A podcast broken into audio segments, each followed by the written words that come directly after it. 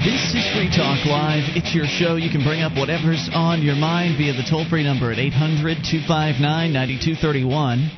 That is the SACL CAI toll free line. It's 1 800 259 9231. You can join us on our website at freetalklive.com. The features are completely free, so enjoy those on us. Again, that is freetalklive.com. As always, it is Ian here with you. And Mark. And you can join us on our website, freetalklive.com. We go right to your phone calls. Alex in New Jersey on the amp line. Hello, Alex. Hey, guys. How's it going? What's on your mind tonight? I was reading an article online, and uh, apparently companies can patent parts of the human genome. Yes. Um, uh, this seems to be causing a problem because um, I'm reading this article: sick babies denied treatment due to corporate patent on gene. Babies oh with a severe fo- babies with a severe form of ep- epilepsy risk having their diagnosis delayed and their treatment compromised because of a company's patent on a key gene. Uh, blah blah blah. This They sounds said, awful. Uh, I know. Uh, it says that at least 50% or more infants with the SCN1A gene, which would diagnose the disabling Dravet syndrome, uh, if the hospital could conduct the test in house, they would be able to do that. Uh, they would be able to conduct the test in house if uh, 50 on 50% more children if this patent didn't exist and it, the patent is owned by Melbourne-based genetic technologies, and they threatened the public hospitals with uh, threats if they didn't stop to do it. So what they have to do is send the blood samples to Scotland, and they only do certain babies, so a lot of them are going to get missed. That's amazing. Just another example of how the patent, the, the entire patent concept is really just, it's turned upon its head. It's broken. It's absolutely broken. Well, there's And- no way you can fix things with coercion. I mean, whenever you use force, and that's what the government does, there are always unintended consequences. And now it's dead Well- babies. Now the consequences are dead babies. Can we end can this fix, madness? You can fix things with force. Uh, that's that's an inaccuracy. I can I can fix, for instance, a burglar breaking into my house by shooting him. That's force. It's fixing a problem. So to say that you can't use force to fix a problem is inaccurate. Yeah, that's However, defensive force, Mark, this- and it's different. well, Right? I, but- meant initiated force. Sorry. Okay, Point well, clarification. initiated force. I don't know what initiated force means. Well, the burglar exactly. initiated force on you, and he created some unintended consequences by that. Sure. Um, I think in this particular instance, when you're talking about using uh, the, the force of government, which does exist, to patent something like the human genome, you're talking about something that's ludicrous. I mean, it makes about as much sense as uh, patenting, you know, dog sweat, if there was such a thing. Well, I think that you are not the arbiter of what does and doesn't make sense in the realm of patenting. Clearly, the patent attorneys No, I- no, disagree with not. you. Uh, so I think the point is, if it's, a, you it's a broken system. well, if you allow anybody to control uh, th- this concept of intellectual property, it's going to expand out from there, from whatever the original concept was, to killing babies. And this is the this is the end of the the, the road in this insanity. It is. Alex, other thoughts?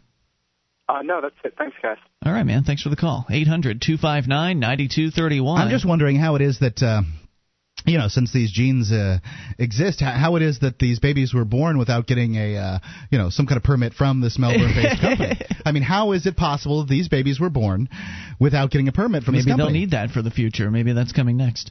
Uh, maybe you'll need permits to move around your cities soon as well, as the U.S. military expects to have 20,000 uniformed troops inside the United States by 2011, trained to help state and local officials respond to a nuclear terrorist attack or other domestic catastrophe. So the, the way that reads, it makes it sound like these 20,000 troops are trained to help the officials respond. Like they're going to come in and point them around and say, "Okay, well you go over here and have your uh, have your police guys go over this way," and like Twenty thousand. Let's see. There's fifty states.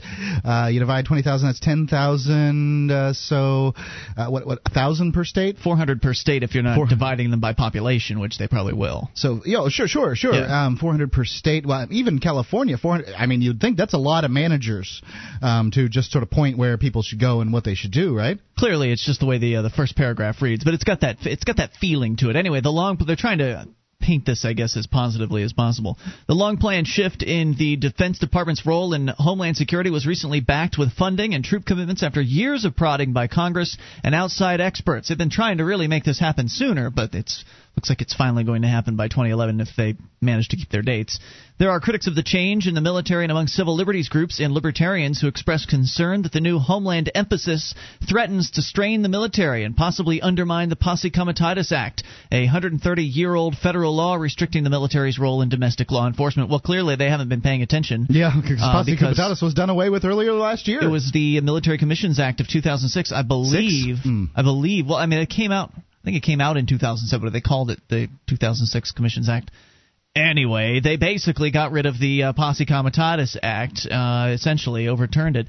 But the Bush administration and some in Congress have pushed for a heightened homeland military role since the middle of this decade, saying that the greatest domestic threat is terrorists exploiting the proliferation of weapons of mass destruction. Because there sure have been a lot of uh, terrorists uh, attacking the United States in the last you know, six years, The the, seven the, years. the the the defense of somebody who believed the terrorists were out there um, would be that. Well, we just don't know about it because the the, The government's the, doing the such a great spies, job. the spooks, the Yeah. the, uh, the, the, the these intelligence specialists are getting them before we ever right, right. get a If chance to hear about for them. our However, brilliant military, Wouldn't you think whatever. that? Uh, I mean, we've given all these powers to additionally to uh, police departments, Homeland Security. Um, you're talking about uh, the I've FBI. not given them any power. personally. okay, well, The yeah. U.S. government has. Yeah. Way to derail that rant. Um, so the uh, we've given all these additional powers. So you keep doing it. Go on. Look, man, we, the United Not States. me. Well, fine, not you. All the rest of us, and not how you- Ian. how can you give we, someone powers? All the rest of us, How can and you? not Ian. How can given, you do that? You I can abdicate any power I want. Are you to like a somebody. Superman, I can abdicate Yeah. powers that I have in my life to You somebody now else. have the power. I have the power to make financial military. Mm-hmm. decisions in my freaking life, and I abdicate them to my wife. I Are see. You telling me I can't do that? Go on. Okay, great. So I figured I'd derail you all the way. we, Since we the effing people of the United States, all of them except for Ian, have given the power over Oh, to the I Homeland Security. Over to the FBI, over to all these organizations that would have to use Hmm. the court system on these terrorists if they were actually inside the United States, because that would be the way that the Constitution works. If these people were in the United States, we would have to have used the court system, so therefore we would have heard about one of them somewhere. Not some group in Miami where they, you know, managed to trump up some charges. Nothing happened with that mm-hmm. one. Some guy went into the LA airport as well, I now that's rec- what you think, Mark, but they could be just executing them. Well, I suppose they could, but then they would be violating the Constitution. So? And then you would be, you know, do, you would be doing what the terrorists wanted you to do. The fact is, they hate us for our freedom, right? I mean, that's that's what these, uh, So they say. you know, so many of these defenders uh, of of the getting the terrorists. That's what they believe that they they hate us for our freedom. So if you're having secret trials and executing people out back without uh, anyone knowing, then you've given in. It, it it's a line of thinking that is inconclusive. It doesn't it doesn't go anywhere. Yeah, it's backed up by no evidence, of course, either. I mean, the whole idea that the government is keeping everyone safe, as you point out, there have been no trials, there's been no news, and it's just absolutely ludicrous. I mean, I've crossed the, the Canadian border, and it's an absolute joke. I mean, so the the whole idea that anybody's keeping anything out of this country with all of the cargo and stuff like that that's coming into this country on a daily basis through the ports and through the borders, You you've got to be a madman to think that the government twen- could these stop 20 terrorism. These twenty thousand troops that they're talking about here. That's just the beginning, I'm sure. It that- right that that's exactly the truth. This number. 20,000 is absolutely useless except as a yardstick to know how much farther they're going to go. How much more they can get away with, Right. you mean? Sure. Well, I mean, the fact that they're going to get away with this and put military in the streets is going to be pretty amazing. Well, but everybody put will be military, told it's you could put military in the streets. However, um, according to the Pos- Posse Comitatus, uh, you know, the idea that, and, and it's it's really not just a, a, a law, but it was at the same time a tradition. The president can't control them. I don't. I'm confused. You can use the military, but they have to be under the power Of a governor. I see. So maybe that's what maybe that's what they'll do. Maybe the governors will get to boss them around. That would make it legal. For the terrorist attacks, uh, dedicating 20,000 troops to domestic responses from the Washington Post, by the way, a nearly seven-fold increase in five years would have been extraordinary to the point of unbelievable, according to uh, according to the Assistant Defense Secretary for Homeland Defense. The Assistant Defense Secretary for Homeland Defense said in remarks last month at some place. But the realization that civilian authorities may be overwhelmed and a, a catastrophe promoted prompted rather a fundamental change in military culture. That's interesting. A fundamental change in military culture. The change of now we're going to occupy the so called homeland, boys. Are you ready for this? Are you ready to boss around and yell orders at uh, civilians? It's coming soon. This is Free Talk Live. More details on the way.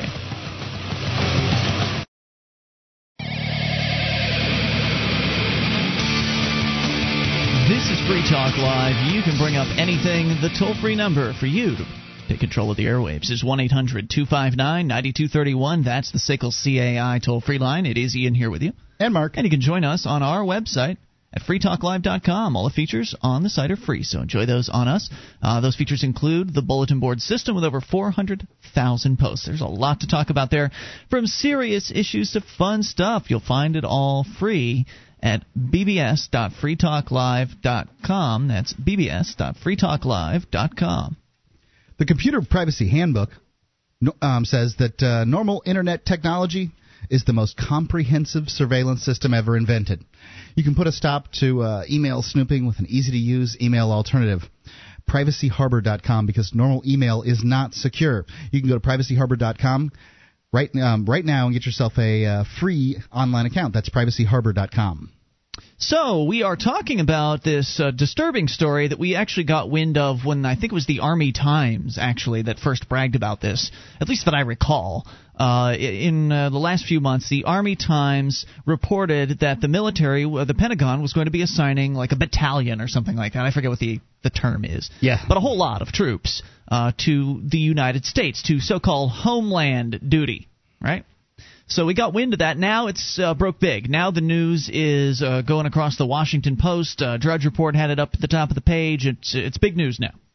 And so, how will Americans feel about this? How will they react? How are you feeling? And how will you react to troops in the streets? Now, again, as you pointed out, Mark, it's not going to start out like that. It's going to start out with some troops here and there and maybe responding to so called disasters. But as people get acclimated to the idea of seeing Humvees and things like that, milita- more military vehicles uh, tr- going through their streets and uh, troops walking about from here to there, then they might expand it out. In fact, let's talk about what their plans are for right now. This is their initial phase, okay? And here's what they're calling for. They say that uh, there are going to be three rapid reaction forces to be ready for emergency response by September of 2011. September of 2011. Hmm. What if they're going to have some sort of September 11th kind of ceremony of Roll releasing the troops, rolling out the new Homeland Security squadron? It's only taken us 10 years. The first 4,700 person unit built around an active duty combat brigade based in Georgia was available as of October 1st. If funding continues, two additional teams will join nearly 80 smaller National Guard and Reserve units made up of about 6,000 troops in supporting local and state officials naked, uh, nationwide. All would be trained to respond to a domestic chemical, biological, radiological, nuclear, or high yield explosive attack, or CBRNE as the military calls it. Military preparations for a domestic weapon of mass destruction attack have been underway since at least 1996, when the Marine Corps activated a 350 member chemical and biological incident response force and later placed it in Maryland. Such efforts accelerated after the September 11th attacks, as you say, Mark, and now they're finally going to make it a decade later to their state of readiness, which will, of course, only begin be the beginning of their state of readiness. They'll, of course, expand out uh, from that point, as all government programs do. And don't forget, the military is just another big, bloated government program.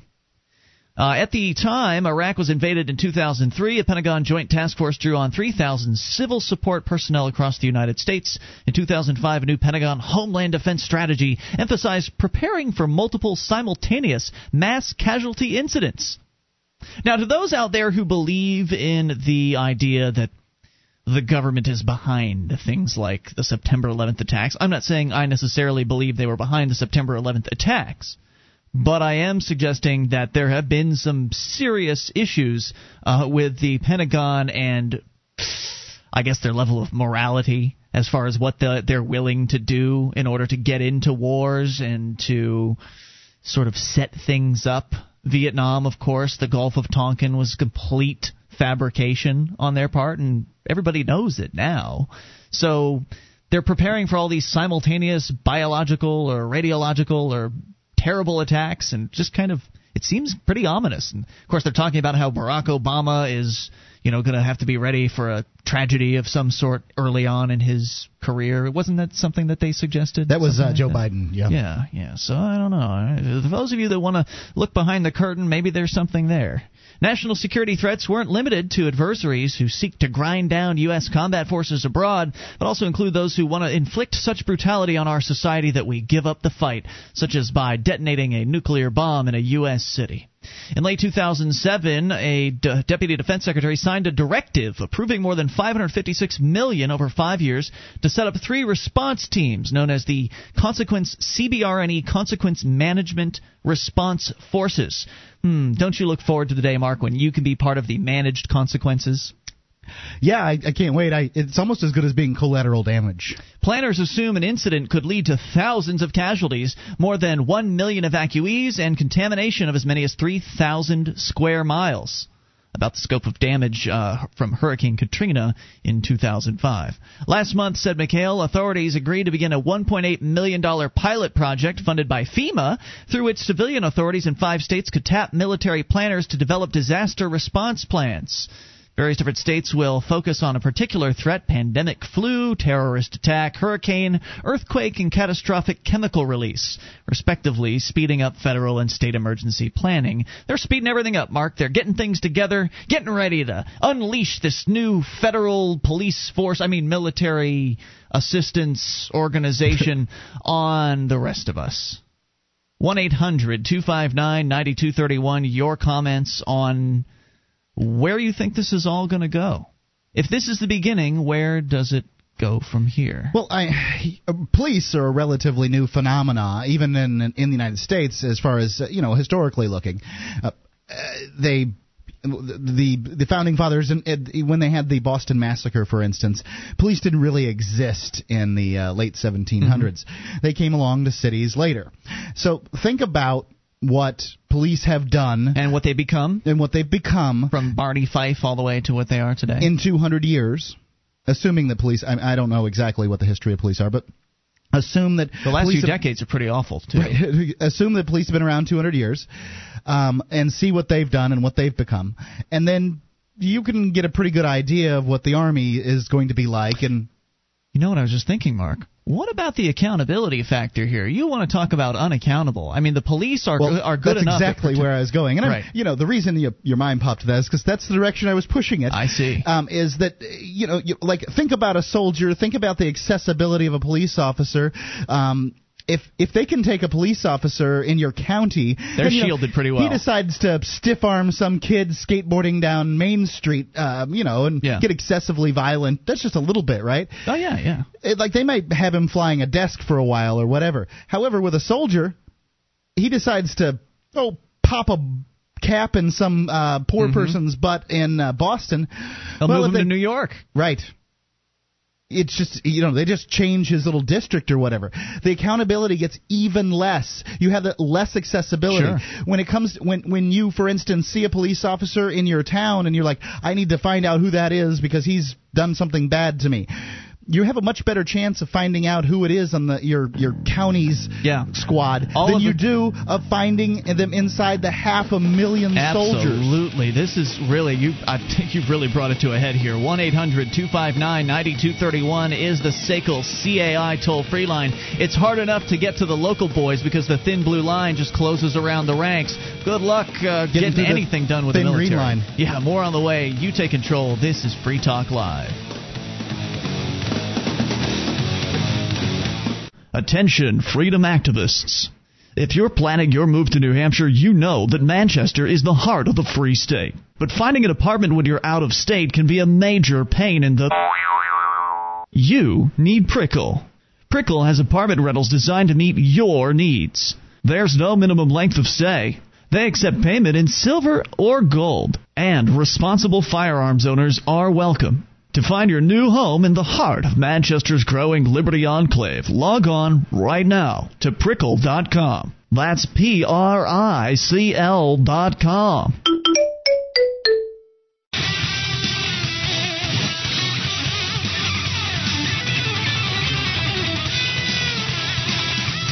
This is Free Talk Live. You bring up anything via the toll free number, 800 259 9231. That's the SACL CAI toll free line. It is Ian here with you. And Mark. And you can join us on our website at freetalklive.com. All the features on the site are free, so enjoy those on us. Again, freetalklive.com. The features include the Shrine of Female Listeners, the dozens of ladies who sent us their validated photo to prove they listen to the show. Just head over to shrine.freetalklive.com and see what it's all about. Shrine.freetalklive.com. We're getting uh, close to the end of the year, and that means you've got to kind of start thinking about taxes. If you're going to incorporate your business, do it at LegalZoom.com and do it before December the 31st because that way you can enjoy whatever benefits you're going to get from being incorporated.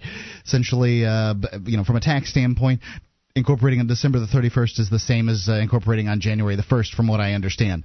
Not that I am tax professional. Tax advice shouldn't be taken from me. Should only be taken from tax professionals. But LegalZoom.com will give you information for filing an LLC. And even if you aren't doing, uh, even if you aren't doing taxes, you can still have a, you know, there's still a use for a corporation. Absolutely. Yeah. Protection. I mean, that way you're not not sued. Right. I, I have a corporation because the fact is, talk show hosts get sued by crazy people out there for whatever reason. You're not taking my money just because you don't you disagree with my politics. LegalZoom.com.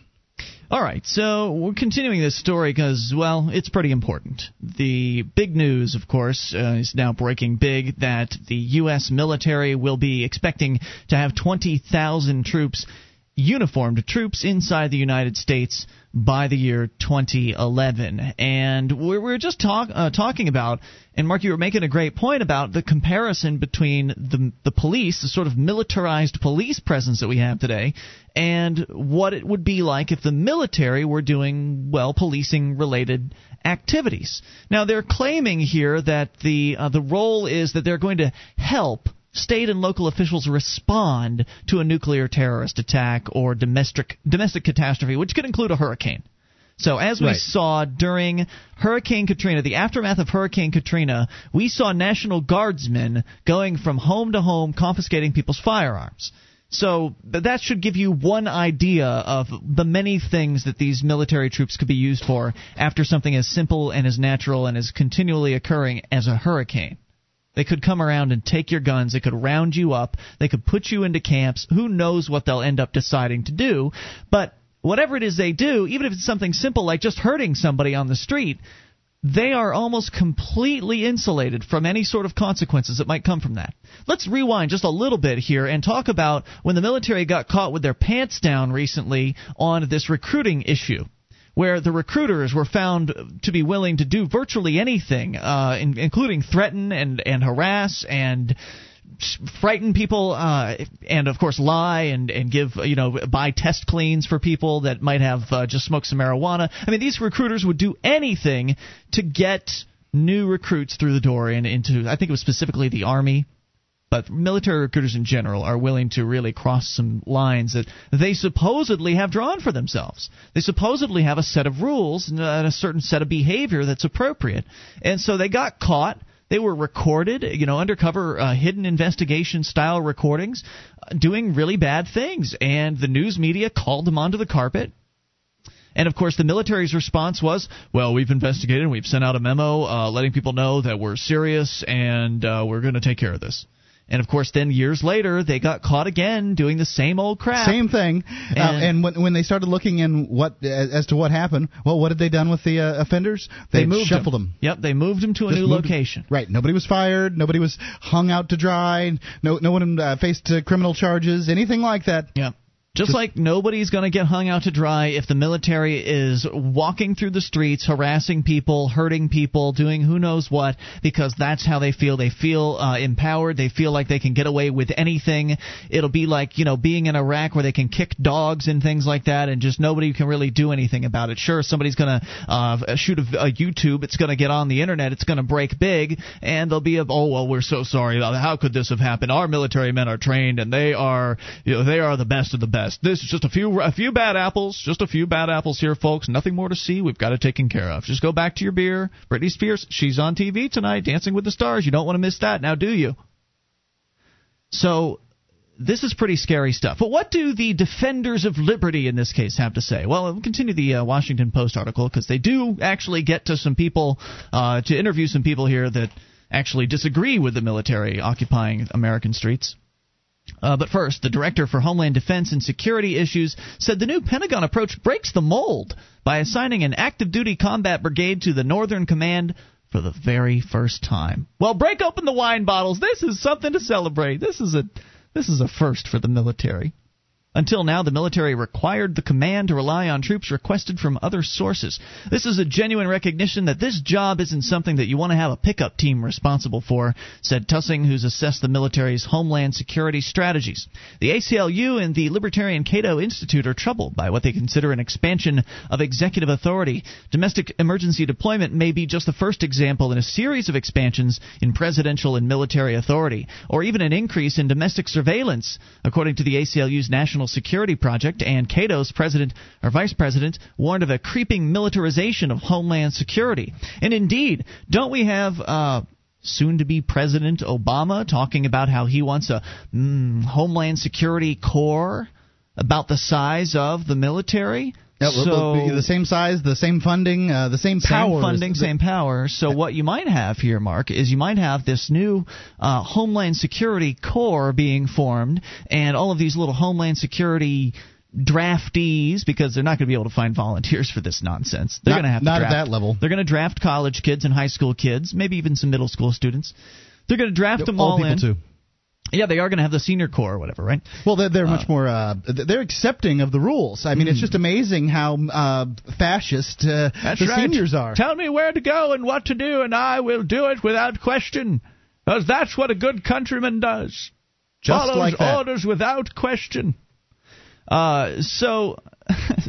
So what they might do is they might create these battalions of civilian security forces who are just as you know, authorized to be violent, and then maybe they'll just put these 20,000 military guys in charge of the civilian uh, defense forces because the rest of the military's got to be fighting wars and stuff. You know, the the, the real military's got to be fighting wars. It's going to be the civilian defense force that are going to be the eyes and ears on the street. You remember the? Did you have the uh, the safety patrol when you were in school, Mark, or was that uh, after your time?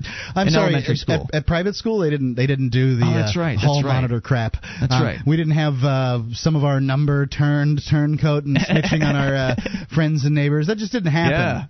Hall monitors. They they didn't do that. What do you want to bet? The safety patrol is going to be like the new recruiting squadron for the civilian uh, for the civilian defense force. It's it, they'll be recruiting the uh, the executives. Everything that that happened with hall monitors and safety, you know, safety monitors or whatever this terminology is you're using. Yeah. Those are the kind of things that you can expect from uh, mm. you know the the people who want those things will get into the civilian defense I remember force. them. And the the the, the you'll, they'll get those kind of things. Yeah. So they'll be the the bureaucrats' favorites, so they'll get the sweet, sweet state jobs after they've uh, done their little time. Do you think they'll start them with guns, or will they start them with tasers? you don't want to give the civvies guns right away, right? Because they it just won't be. I don't think it'll be seen as respectable as respectable. I as think the that they'll take an, an incident um, and blow it up into something. You know, uh, some hall monitor gets their uh, butt handed to them mm-hmm. in some dark alley somewhere, and so they have to have. You know, generally that's how these things go. There's an incident, and then we attempt to close the barn door after the Correct. incident, and, and and so I think that something will happen. Clearly, they'll have to have guns at some point. I remember what to these be people good were like. brown shirts, they would have to have guns. Yeah, I, I remember. Uh, I, I vaguely recall what these people are like. These hall monitor types.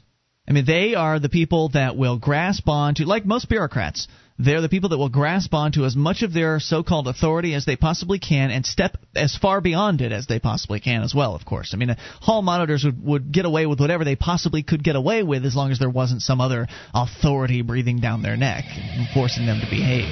So take that, multiply it out times uh, real power that these civilian defense, homeland uh, security defense squads might possibly have to wield over you and your life and maybe the insides of your home and your family members and your friends. Boy, what could be coming next for America? Sure does sound like a free country to me. 1 800 259 9231. That's the SACL CAI toll free line. You can bring up anything. This is Free Talk Live.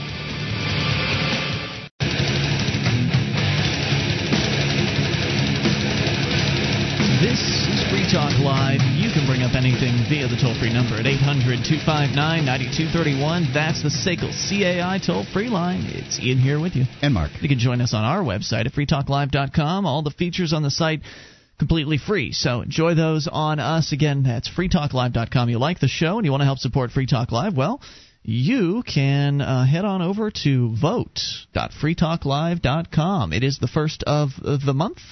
It's December. We won back in November. We finished the month in first place thanks to your votes. Uh, Mark, are you telling me we're at number one right now? That's right. We're currently at number one. But not by very many votes. No, no. So, by a, uh, a hair's breadth. So uh, we need you to go to vote.freetalklive.com. You know, if you've been there before, it takes you less than a minute. All you need your email address. It'll only be used for verification purposes to make sure you're a real live person. Uh, so head over to vote.freetalklive.com. Cast your vote for the show. You're welcome to leave a comment if you feel uh, so inclined. That's optional. Vote.freetalklive.com com makes a big difference for us because being number one means more new people finding the show, and it gives us something uh, exciting to claim to the advertisers as well. So we've been number one for a year at Podcast Alley, something like that. Although I don't know if we've been number one for a year. I don't know. There was like a fluke month where things didn't work out too well. I don't know. Anyway, vote. dot Uh, vote.freetalklive.com as we continue here briefly uh, to finish up this story from the Washington Post about the U.S. military deploying 20,000 troops right here in the good old US of A by 2011 for supposedly response for nuclear attack or other domestic catastrophes like hurricanes, for instance. Uh, some of the people at the Cato Institute and the ACLU are certainly against this. As one of them pointed out, this is uh, Gene Healy, vice president of the Cato Institute. He says there's a notion that whenever there's an important problem, the thing to do is to call the boys in green, and that's at odds with our long-standing tradition of being wary of the use of standing armies to keep the peace. Yeah, you know, what, whatever the the founding fathers thought about standing armies. The American people just they don't, don't believe that. it anymore. No. They just, you know, when, when they look at the soldiers, they they're heroes. There's been enough propaganda out there that you just. All it, hail. It, it seems, bar, by and large, the American people believe that the soldiers can do no wrong that as a matter of fact that the the, the well sometimes they kick puppies and they get caught on YouTube and they get they get in trouble for kicking a puppy but uh, killing all those brown people apparently that's all a okay right but it it's they actually go after the organizations. You know if if NBC News does something about the soldiers that might show them in a bad light mm-hmm. it's the mainstream media that's uh, showing the, the the the soldiers in a bad light. They're liberals. Uh, you know it's it's it's baffling to me but the fact is video doesn't matter McHale stressed that the response will be subject to the act, that only 8% of their personnel will be responsible for security, and that their duties will be to protect the force, not other law enforcement, to protect the force. For decades, the military has assigned larger units to respond to civilian disturbances or civil disturbances, such as during the LA riot in 1992. So, see, Mark, I mean, this has been going on. They put the military in the streets back in 1992, and it's just going to be more of that. It's no big deal. No big deal here. Well, if they put the military in the streets in 1992, they would have had to have done it under the direction of the governor at the time. U.S. forces are already under heavy strain. However, the First Reaction Force is built around the Army's 3rd Infantry Division's 1st Brigade Combat Team, which returned after 15 months in Iraq uh, back in April. They include operations, aviation, and medical task forces that are ready to deploy at home or overseas within 48 hours, with units specializing in chemical decontamination, bomb disposal, emergency care, and logistics. They are ready to save lives, Mark. And this one year domestic mission, however, doesn't replace. They won't be carrying those AR 15s, huh?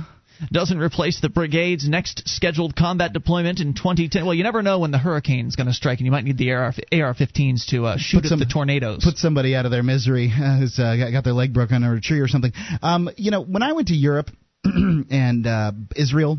One of the things that I found most disturbing about being in Israel was uh, the they, they had these these Uzi submachine guns, and they had their little uh, camouflage outfits and their little berets, and and they uh, were 15. Right. It, it, these people, you know, they, they they look they were high school students essentially. Yeah. I don't know what age they have to go in, but it's like 18 years old or something like that. You got boys that can barely shave, uh, you know, girls. It, you know, it's just so crazy. They're carrying these submachine guns. It's the it's craziest a common thing. experience, Mark. It'll give them what it'll give them what they need to know what it's like to be an American. That's what Rahm what Emanuel gives says. The, what it gives is it gives the politician a bunch of mindless individuals who don't who haven't you know figured out enough about freedom and liberty and the way uh, you know humans govern themselves the politicians get these adults in body form, but you know they haven't been taught enough, they haven't lived enough to know, in fact, what humans need to know about governing themselves. They're just going to do what they're told. So the uh, First Brigade Combat Team is specializing in chemical decontamination, bomb disposal, emergency care, and logistics. So it makes it sound like they're only here to help, right?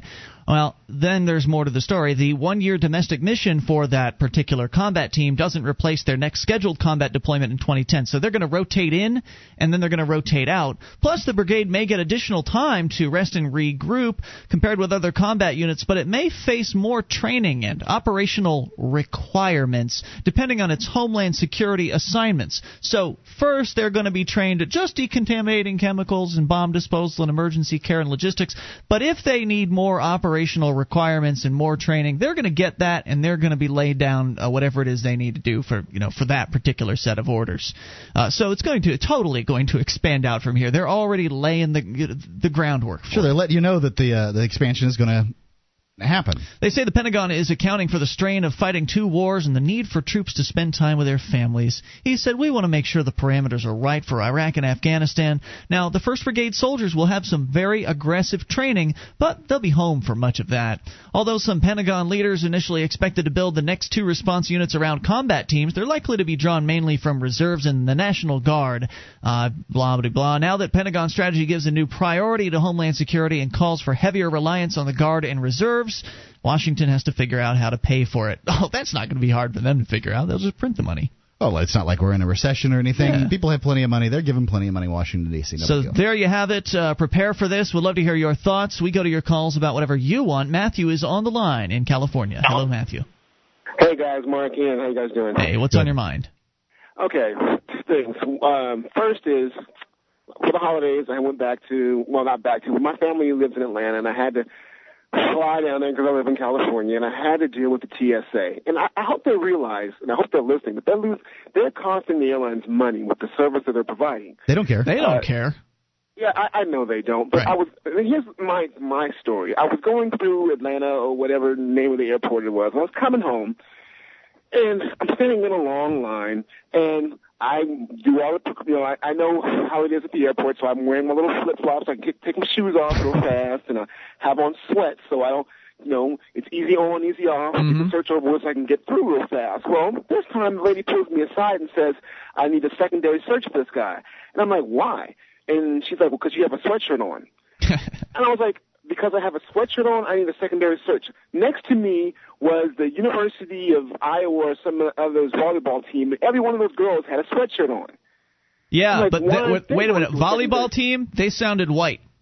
Yeah, oh, yes. you think that could have been a factor? I don't know. I'm just I'm just guessing. No, and no, I'm not even. I don't. I don't want to be the guy who calls it out race. I don't think it was nothing to do with race. It was. And I think it was a, a black woman who pulled me aside, and it was like you know, and it wasn't. And I'm just like, you see the idiocracy in this system you have? Well, did, did, uh, just out of curiosity, I want to ask about your sweatshirt and versus the uh, the the hot short short Bali girl sweatshirts. Um, now, did they uh, did yours have like a zip up and theirs was a pullover? No, no, mine was a zip up. Yours and, was a zip and, up. Mine was zip up. Theirs were pullover. Mine wasn't that baggy. Theirs were baggier than mine, and I purposely didn't wear a shirt so they couldn't ask me to take it off. So you've got a zip up, um, uh, you've got a zip up jacket essentially uh, on with no shirt beneath it, right?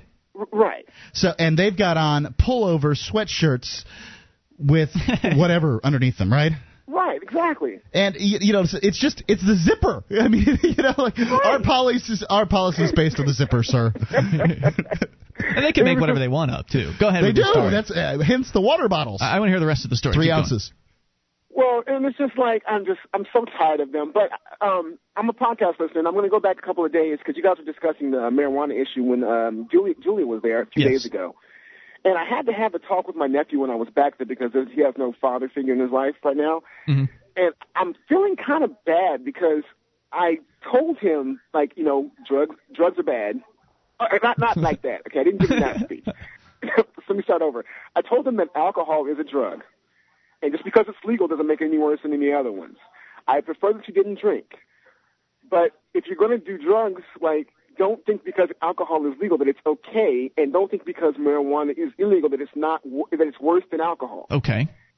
Um, he's 15, and now I'm like thinking back, like like Mark was saying, like I don't want to tell my son that it's okay to do marijuana. I don't I didn't want to give him that message, but I'm afraid that I did, like a, a little bit. Can we discuss Right. this here in a moment? I I mean, uh, father to father here. I guess you're not a father. You said he's your uh, your your, Uh, your nephew. We're all giving advice to younger people. Let's come back here in a moment. Can you hang through the news, Matthew? Hang on, dude. Yes, yes, yes. Yep, hang on. 800 259 9231. You can call in about anything. That's the SACL CAI toll free line. More with Matthew and your calls coming up in an hour two. It's Free Talk Live. Would you like to help others find Free Talk Live? You can help us advertise, market, and promote the show at amp.freetalklive.com. Consider becoming a Free Talk Live amplifier now for $3 a month and get some cool bonuses at amp.freetalklive.com.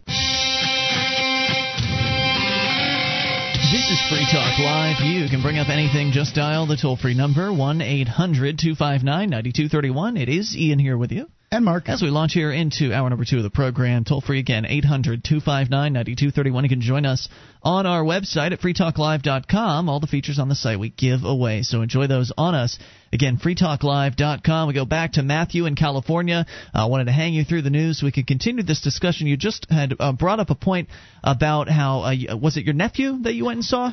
Yes, sir. My nephew down in Atlanta. Um, I know they don't listen to the show, so I can kind of point them out.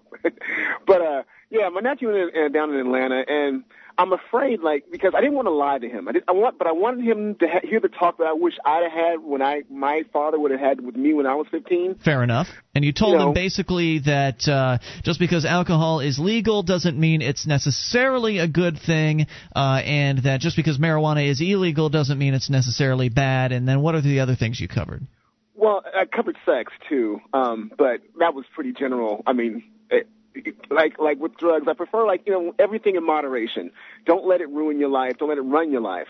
Um, and that was my kind of my speech with the drugs and alcohol. That look, you know, everything in moderation. But I kind of feel that I might have given him like the look on his face when I said that because I didn't lie to him. Like I know all his like all he's heard is drugs are bad. Wait till you're Yeah. married. You know, and and because I said, you know, I have done drugs. I have, you know, done a lot of I've done drugs and I want you to know the truth.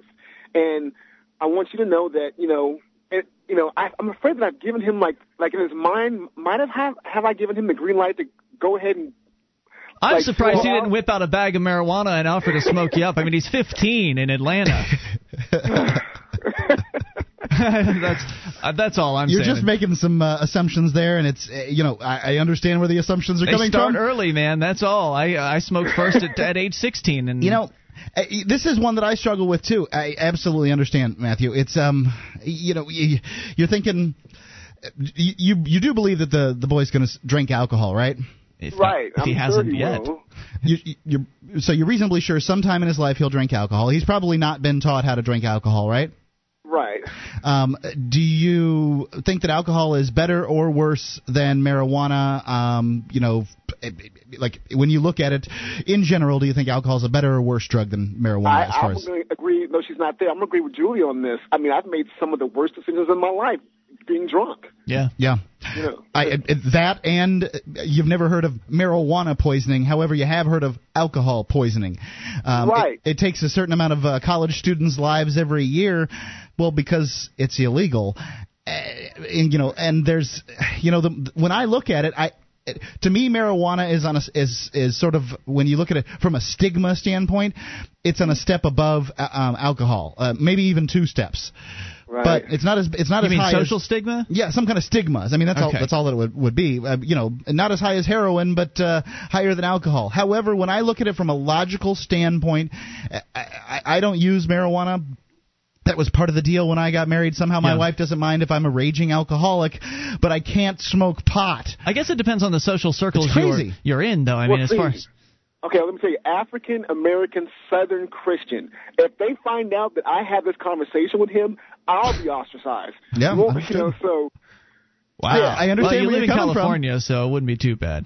right. Well, I yeah, I live in California, but they're all in Atlanta right now. And like I Yeah. said, I told him before I, we had this conversation. I'm look, look, nephew, Mm-hmm. if this gets out, it's over for not just you, but it's over for me. Because you know, there's Right. I'm not too old to get a spanking, and I'm 38. So know that when you get home, Whoa. you will get you will get it worse. Well, I, I don't imagine that he's going to go uh, s- spilling any beans on you on this one. I mean, it it seems like you approached it in a relatively reasonable fashion. Uh, what was his response? I mean, what did did he just look at you like a deer in headlights, or I mean, what, how did he? Yeah, yeah, because like like you guys say, you know, all society just says like drugs are bad, drugs are bad, and that's all you ever hear. So it's so foreign. Like the freedom message is so foreign to some people that they don't even know how to react. It takes them a week or two, like it did for me, to hear you know to hear the message of freedom. You got to kind of stand back because you've never heard it before and soak it all in, and then realize what's really going on. And it's like you said, the Matrix. It takes a moment, you know. Yeah. You know, and, and that's what I think he was like realizing that wow, my uncle is telling me something that I've never heard before. You Well, know? maybe some follow up would be appropriate. I mean, I don't know how often you get out there, but the next time you're out that way, or if you've got an email address or something like that, maybe some follow up later on down the line would be appropriate to see, you know, well, you, you were 15 last time I saw you, now you're 16. What are some of the things you experienced over the last year? And, and see if he feels like talking to you about it, if anything. Yeah, that's a, that's probably a good idea. Thank you guys, and I appreciate you guys listening. I just needed some. I need, I didn't know who to talk to about this because I couldn't talk to them. My family, It's not easy. I, I, I agree. Well, you can I always totally talk to understand. us. I don't know if it's worth much talking to us, but uh, you know that's what we're here for. And I thank you for the call tonight. And uh, guys. appreciate hearing from you. 800-259-9231. You're still you're still struggling with this, aren't you? I, well, I you know I, I'm going to struggle with it for a long time. I've got a I've got a little boy, and Yeah. uh, I, I don't expect to to introduce him to marijuana tomorrow. But No. considering he's uh, seven That's- months old yeah, or so, that's not appropriate. You've got to be able to hold the bong and you know operate it. but I you know I, I a I'm in the same circumstance. My wife is going to kill me. If That's I why talk- Julia will do it. If, if she killed Julia too. She'll kill us all. no, It'll be a rampage. I don't know about that. Um, I, I, I, you know, I, and I look at marijuana. I think, man, this really is. When you look at compare it to alcohol and the other drugs out there, it's it's just safe.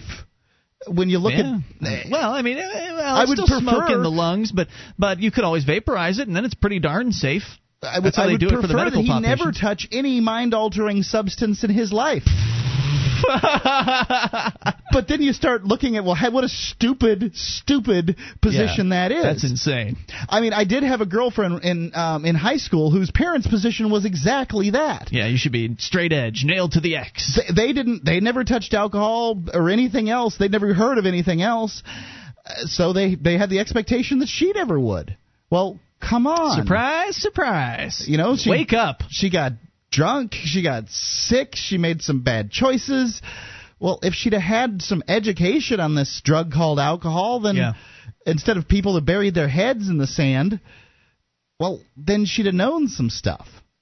Well, it, I, I just don't know. I mean, as a, as a parent, I feel that it's your it's my obligation to teach him about the things that are he's going to deal with in life. He's definitely going to deal with mind altering. Subjects. It's your obligation to, to help him make those choices, I think, and make the right choices. Yeah, it's it's a burden that I took on, and yeah, I am obligated to that. So 1 800 259 9231. That is the SACL CAI toll free line. There's a lot to talk about as always here tonight, but let's go overseas briefly here to Bangkok, Thailand. I heard the new. I actually heard this one in the news uh, broadcast at the top of the hour. Figured I'd go and dig a little deeper and see what it was all about. Uh, a couple days ago, Actually, it's been going on for a little while now, apparently. Thousands of anti government protesters blockaded Thailand's parliament today.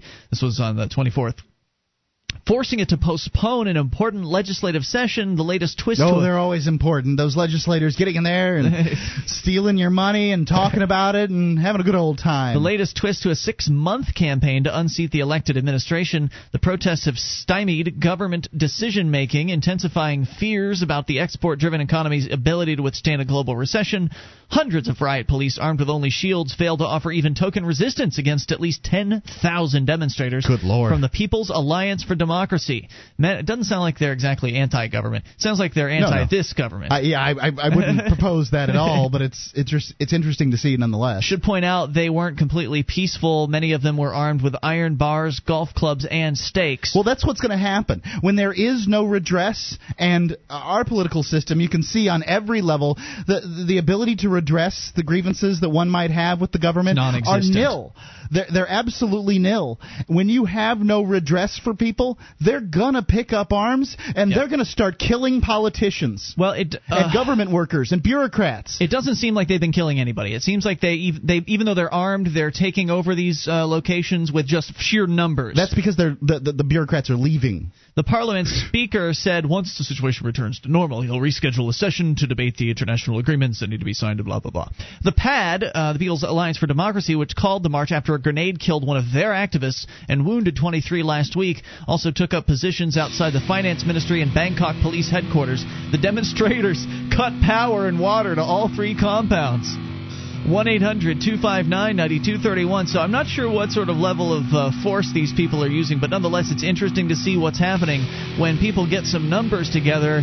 The government is completely powerless to do anything about it. More on the way here. You can take control of the airwaves. This is Free Talk Live, 800 259 9231.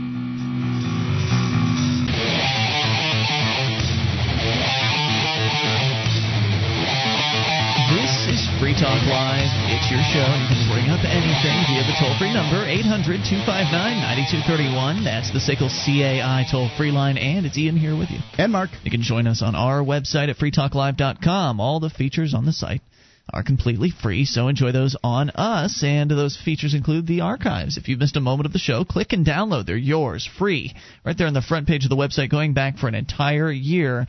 We give them to you at freetalklive.com. Do you have a company that needs to try something new in the area of collections? SACL CAI does collections, early out billing, and they purchase charged off receivables. SACL's employees are trained in resolving issues for your customers and treating them with respect. They know that not only do you want to collect your money, but you want to keep your clients too. SACL CAI. You can see their banner at freetalklive.com. It's uh, on the right hand side of the page. It's the top banner. SACL CAI.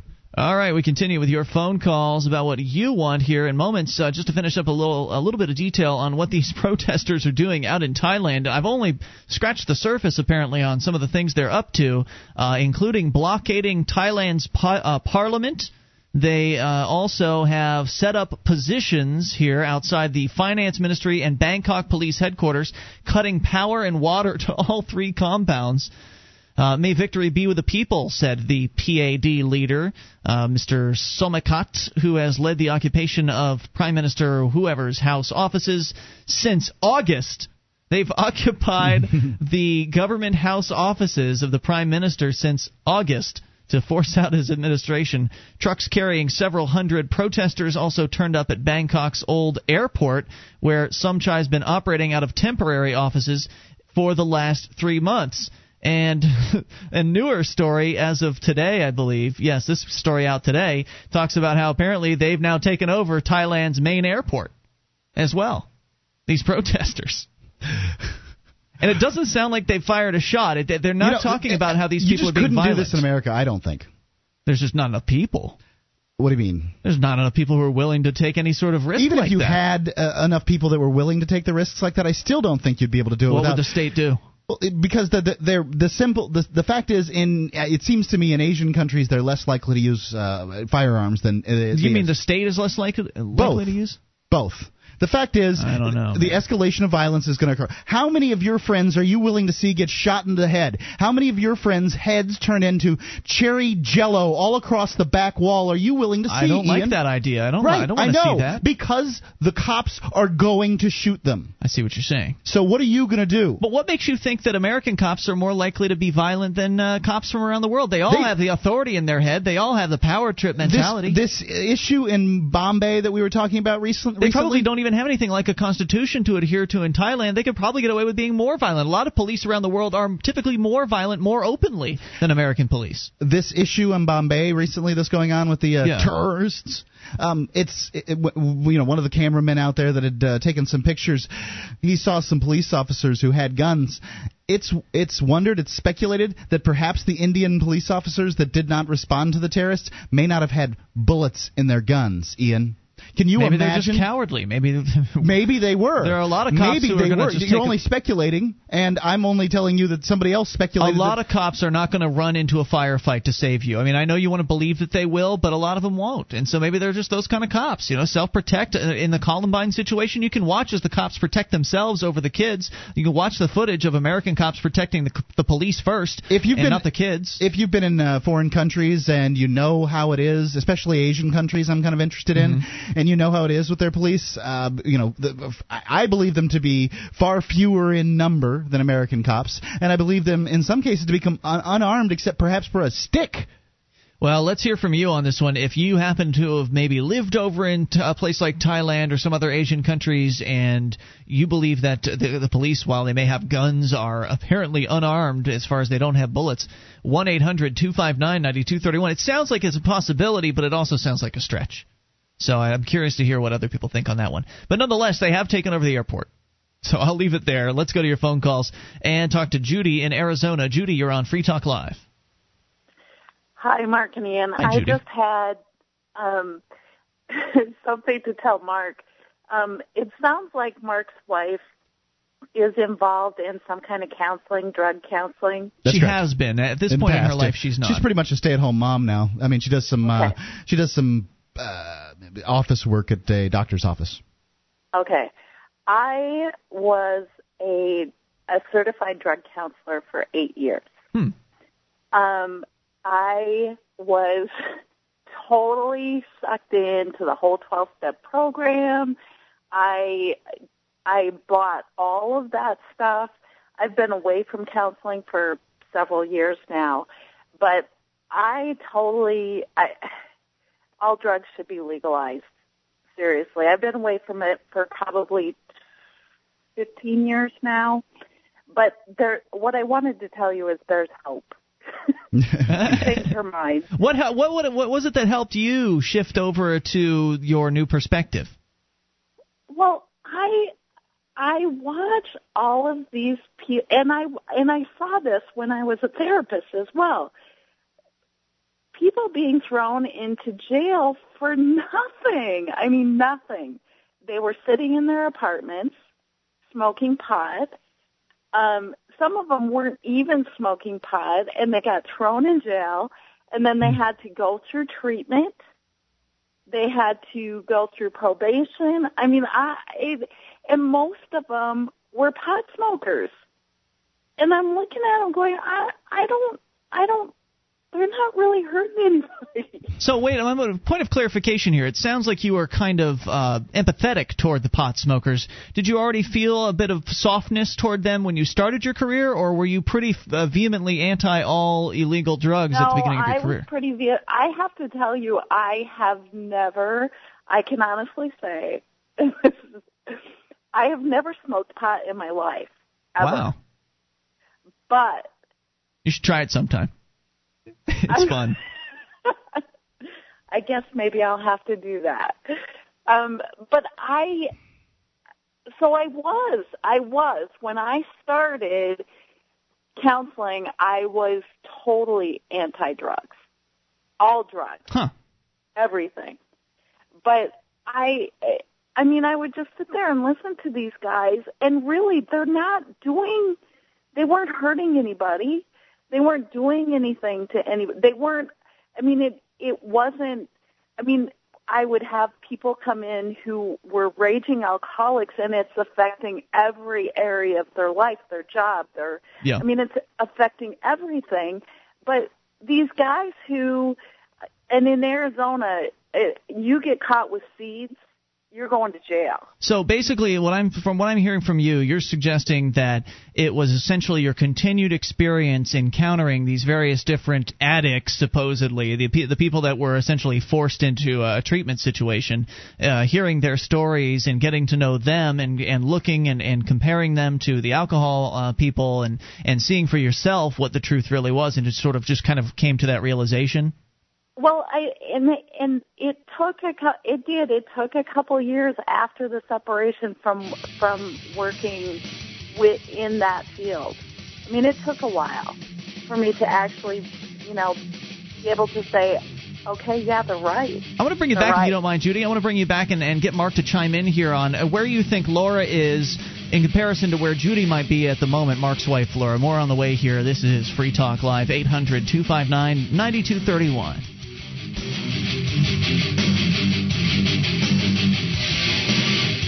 This program is brought to you by FreeKeene.com. FreeKeene.com features audio, video, and blogs chronicling the transition to a voluntary society. FreeKeene.com also has comments and discussion forums so you can be heard. FreeKeene.com.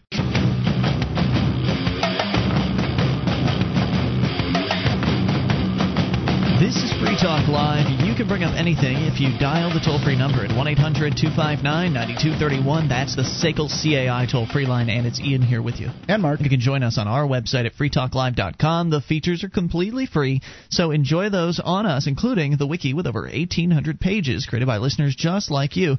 Just head over to wiki.freetalklive.com and get interactive there. It's like the listener editable version of our website, wiki, W-I-K-I dot freetalklive.com. Now, if you're looking for the liberty oriented social networking website, look no further than Bureaucrash Social. You can go to bureaucrash.com to learn more about it. But if you love liberty, Bureaucrash Social is the place for you to connect with freedom fighters from around the world. At Bureaucrash Social, you can share ideas, obtain resources, and document your activism, as well as find awesome videos and pictures uploaded by other crashers. Head over to bureaucrash.com to learn more. Get signed up.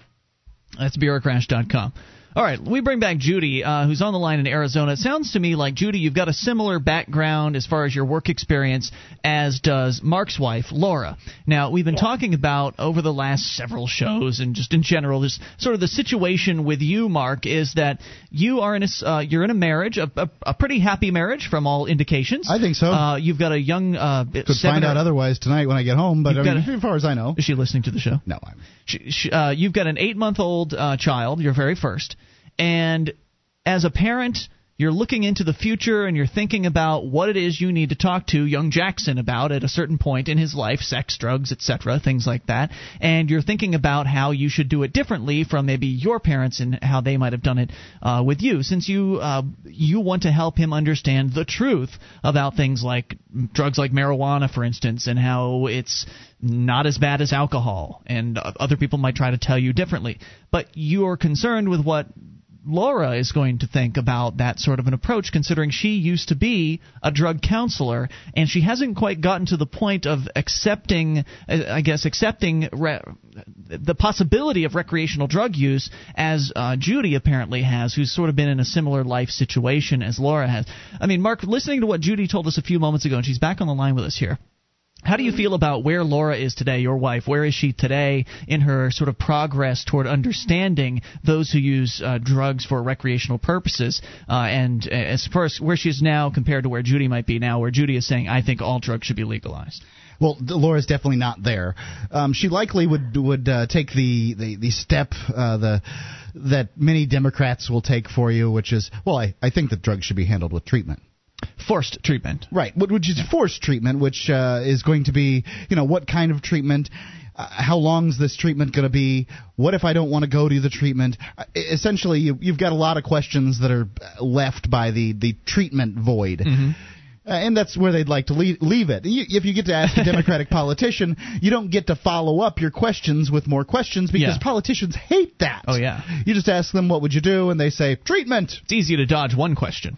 Yeah. treatment's great. You can find, you know, the the the, the worst uh, politician out there that says, "Well, treatment." Of course, they'll do treatment in prison, but whatever. So treatment isn't really an answer, but that likely that's the way uh, the, the direction that she would dodge. And and I'm sure that she doesn't consider marijuana use to be as bad as, uh, you know, some drugs or things like that. But, she does believe it to be worse than alcohol. She um, she has a stigma wrapped around marijuana use that you just can't get through. What is that stigma? The pot But smokers are think that- losers. Gotcha. Judy? Well, but I also think that it's part of the indoctrination that that you go through when you go through the training to become a, a drug counselor that it's all bad. And the further you get removed from that and the clearer you get in seeing what I mean, I I have a brother who's a drug addict, and I have. I mean, I, I know I I've seen what drugs can do, so Mhm. it's not like I think that all drug use is recreational and that it's all okay. I don't think that, but I also don't think that it's all bad. Did you get to meet some responsible drug users while you were doing your uh, stint as a, uh drug counselor? You know what? I, I I did, and I actually did make some phone calls to the city and say, you know what, this person shouldn't be there.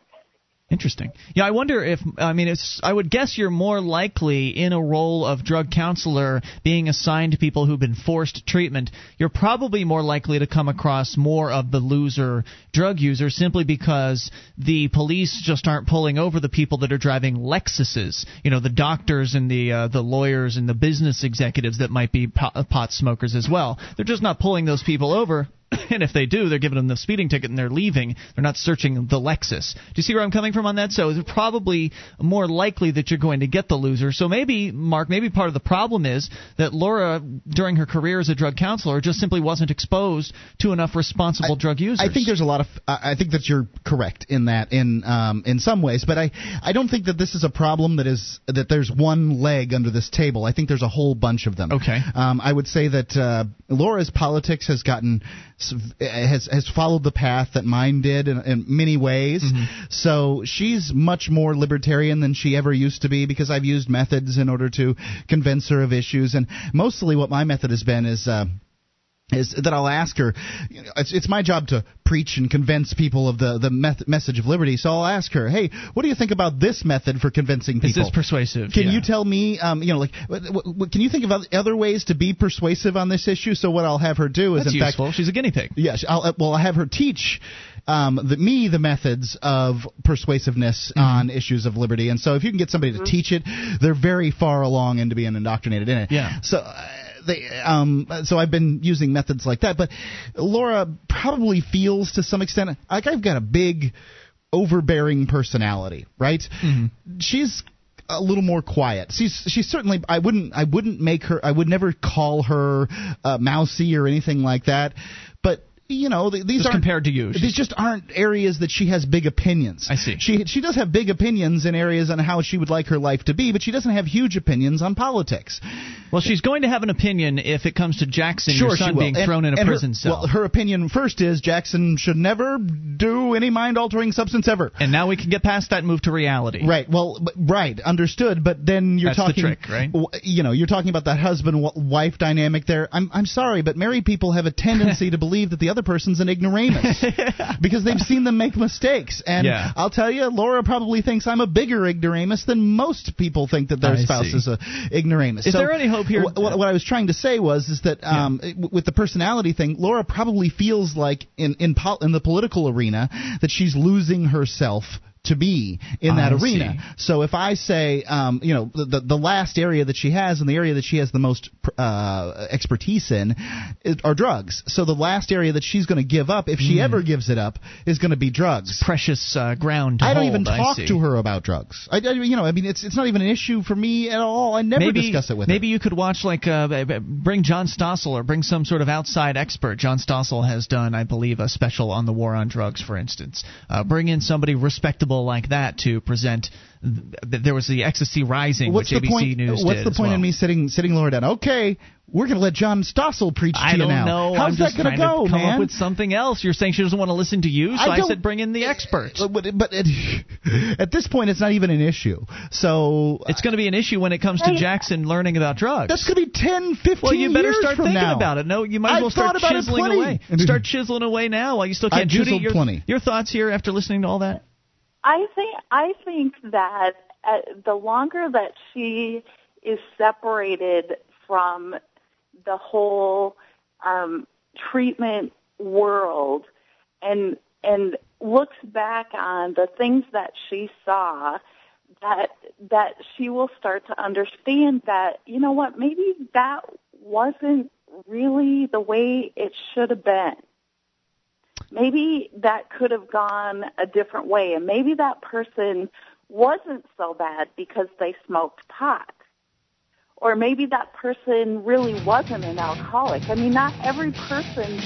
I mean, when I was in it, every person that was there was an alcoholic because I was told they were an alcoholic. And you're surrounded with that, and it really just seeps in. And I thank you for the call. Really appreciate hearing from you and your story as far as where you've been and where you are today. More on the way. You can bring up anything. 800 259 9231. Any suggestions uh, for Mark and how he should uh, go about handling this over the next 10 years? It's Free Talk Live.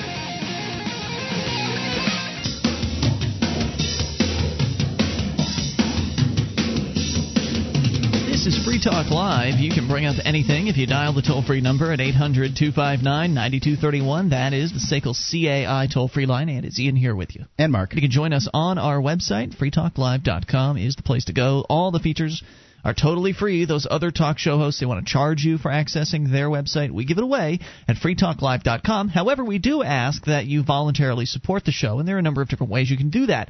This holiday season, the number one way you can help support Free Talk Live is by shopping with Free Talk Live via amazon.freetalklive.com. Whatever it is you need to buy, Amazon sells it used items, brand new, 41 categories in which to shop, free Super Saver uh, shipping on a whole bunch of items. Get your products that you need for your life and to give to others holiday shopping. Get it all done at amazon.freetalklive.com and you'll feel great because you're getting a great deal. And Free Talk Live is also getting a percentage of the sale. Again, that's amazon.freetalklive.com. Let's continue with your phone calls. Dan is on the line in New Hampshire. Dan, you're on Free Talk Live. Hello, Dan. Howdy. Hey there. Howdy, and hi, hi, Mark. This is Dan again. Yes, sir. What's on your mind, Dan? Um, I, I have a you know question for Mark. A couple of questions about uh, you know his his fine wife. There, I you say that she's convinced that your son will never imbibe. Oh no, I don't think she thinks that for a second. But people fool themselves when they don't look at subjects. Remember, we're talking about a seven-month-old baby. It's pretty easy to look at him and think that you know to, to ignore the fact that one day he's going to smoke marijuana or uh, you Be know, drink stumbling alcohol. around drunk? Yeah. Well, I- of course, uh, you know, but uh, I, you know, to to be without com- any forethought on it would be kind of foolish as well. Oh, I, I Uh, would think that it, yeah, it's it's it's not a good thing. I'm just saying that it's a human thing.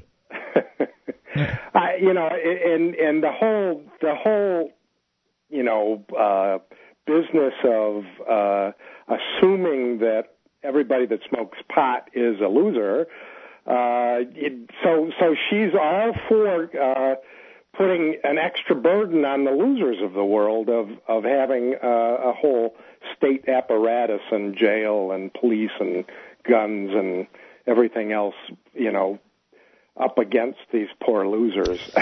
Well, I can I can tell you that I've taken uh, the I, I've taken the more uh, direct approach as far as convincing her of, of this issue, and it doesn't work. I mean, is all I get is silence, and you know, I won't get an I won't get an answer on the subject. so, You know, so not everybody it- it- not everybody approaches things from a uh, a logical standpoint. Well, obviously, Yeah, I wish they did. we would we would have nothing to argue about. I mean, we you know everything would be wonderful. Or It certainly would be a lot of different arguments. You know, yeah, well, I'm sure, sure, I'm sure it would, you know, we would get to some finer points, some things that would be really worth arguing about, maybe. Perhaps. Uh, but uh, but this whole, you know, I, you know, obviously, and and and she needs to know that people think this that, you know, her, her head's in the sand. She is, you know, is is is fixed and dilated on this issue. Uh, yeah, yeah, it's it, it is and, true. And and uh, and uh, you know maybe at some point she won't be. I mean, usually. Well, she will- she knows that uh, she obviously knows of some responsible marijuana users, right? I mean, it's it's no secret that I've smoked a lot of marijuana in my time, right? She knows this. I, I I don't think that uh, I, I- you know. I think that she probably looks at you in some in the same regard as say rock stars. I mean, are they responsible? Mm, I don't know. It depends on which rock star, I guess. I'm not sure. Uh, You're suggesting that she does not believe I'm responsible. Is that what you're suggesting? You know, I, I think that all Uh, I'm you telling can build you, a radio show without being uh, responsible. I suppose it's possible. people are very, very good at beating around bushes when it comes to an issue that they have um, that they're emotionally attached to. Just making up stories for themselves to believe. That Absolutely Sort of true. Dan, any other thoughts on this issue? I, you know, there must have been something in her life that that brought her to that? I mean, you know, likely working in the drug treatment uh, well, field I mean, for ten years. Yeah, but she she got into that for a reason, not because she thought drugs were great. Well, she and, probably and, she got what she got into was uh, she got into psychological training or something like that. She got some BA and uh, you know social worker work, and, and the social worker work. College, she was never exposed to anybody that smoked pot. There, oh, I'm sure she was exposed to plenty of them. I, I mean, you know, but. She just always felt as though that she was sort of above the uh, the pot smokers. Uh, sure, I mean, you're, you're looking you're looking at uh, people that even if These they're good people. Uh, even if you're looking at good people, you're still you know there's something bad about them. Something's that wrong something with them. is bad. They need to be fixed. Thanks, Dan, for the call. Appreciate the input on this. 800-259-9231. And this was the attitude I encountered over the weekend. Actually, I called the local talk radio show on Saturday morning. I post I post the calls. We have Liberty activists listen to it because we we stream it on the Free Talk Live stream from nine to uh, 12 in the morning on Saturday and uh, so streaming it. So we post the archives over at freekeene.com. You can hear the discussion for yourself. But I essentially called in with a simple question for one of the city councilors that was on the air, and I asked, well, if you came across the information that there were peaceful people who'd never harmed another person sitting in the the jail, a whole bunch of them, would you do anything about it? And of course, her immediate response was, well, did they do something illegal? And and then you know the conversation just kind of devolved from there with the other uh, participant on the show trying to sidetrack and derail the discussion as as much as possible. But essentially, I mean, the truth basically came out, and that is that well, if it's illegal, despite the fact that they, uh, you know, despite the fact that they are allegedly peaceful and haven't harmed anyone, it was just hard to get her to really seem to care very much about it. I didn't really get a chance to nail her to the wall because uh, uh one of the other people on the show was sort of running interference for the conversation, so we didn't really get to have have a good uh, fleshed out conversation. But I've since invited her via email to uh, to have me in to discuss this, along with the superintendent of the jail, who happens to be a law enforcement against prohibition member. So I thought it'd be interesting. At the very least, you should have him on the show uh, as a law enforcement against prohibition member right. and, and have I, him explain it. to I her. would say that this is uh, you know a, a, a big place that Americans come from, which is it doesn't affect me. Why should I care? I don't care that pot smokers are being locked up in the county jail. Many of them just don't wouldn't believe you. Oh, you, they don't do that. Right. She actually did. She did ask at a later point in the show, "Are pot smokers really locked up?" She really did ask that. I didn't right. have the chance to respond to and it. This, later this, on. It shows just how uneducated and how little they care that this is what's going on. But that is uh, totally the position that people come from. But if you're compassionate for others, Uh, I mean, you, you you can either come from two kind of two most popular perspectives on this. I mean, if you're coming from popular politics, the left and the right, it would seem that if you're sort of on the left, and I'm being very general here, if you're on the left, you are supposed to be compassionate about people, right? And so, if you're compassionate about people, shouldn't you be compassionate about the idea that peaceful people are sitting in prison cells? On the other side, if you're the fiscal conservative type and you're concerned with how government's spending money and that sort of thing, then you should be concerned with the fact that government is spending all all kinds of money to imprison people who have not harmed another person or their property. It seems pretty obvious that people should be concerned about it, but I guess you're right, Mark. They're just so callous to the lives of other people well, I, that they just don't give a flip. Well, the, the answer that I would have for you on this. Let's just put all the pot smokers in jail. The answer that I would have for you on this is that, uh, well, it's it's there's you know actions have consequences every single time. One of the consequences of smoking marijuana, quite possibly, is get, going to jail and dealing with cops. Likely, what your consequences, you know, th- those consequences will only be brought against those who fail to smoke marijuana properly you know, I mean, mostly that's how it goes. If you yeah. if you get your pot, you drive it home like you're supposed to drive yeah. it home. You smoke it at home Instead like you're supposed the to car. smoke it. Yeah, well, having the ounce with I you can and smoking you, up in the car. I've taken joints and I've walked through parking lots and uh, you know through plazas smoking them. I mm-hmm. you know I just didn't care at one point because yeah. the way I saw it, what can you possibly do to me? But I, I never had any problem, quite honestly. So right. I, I, could very well have been picked up for something like this. I didn't. Uh, now I don't smoke it, but uh, you know I, I do feel compassion for people because. I know that you were there. You could have been one of those people. You could have been one of the people that ended up behind bars for for marijuana. And, and what you have to do is you have to look at uh, people that you know in your life, uh, friends, children of friends, things like that, and then perhaps you might come up with a situation where you can find somebody to be compassionate about.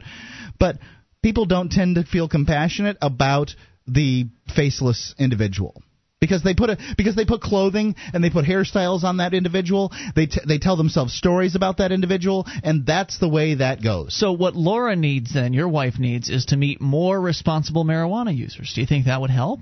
Um, I think that if you try to shove beliefs down people's throats, I'm not saying that. I'm just saying she could get to know some responsible marijuana users without knowing they're responsible marijuana users, and then later on down the line, after she really respects that person for the person they are, uh, and then later down the line, you could sort of reveal the truth. Like, I- oh, I hey, by it- the way, so and so smokes marijuana every single night. I think it's a. thing. I think you better be careful with that particular method with Laura. What does that mean? Well, for careful. one, she's re- re- rebellious, and she doesn't. Uh, well, She'll all of a sudden hate somebody for it, like no, she's rebellious. She, she she doesn't want you forcing your opinion on her. I can assure you of that. She doesn't want you able to convince her of anything. Oh, okay, okay. You meaning you? I don't want you to convince me I of can't anything, do anything. and you don't want me to convince you of anything. Hour three's Everybody wants up. to believe they're the smartest person alive. This is Free Talk Live. Our archives, website, and podcast will continue to stay free, but if you think other people deserve to hear this show, consider becoming a Free Talk Live amplifier for just $3 a month at amp.freetalklive.com. Help free some minds. Visit amp.freetalklive.com.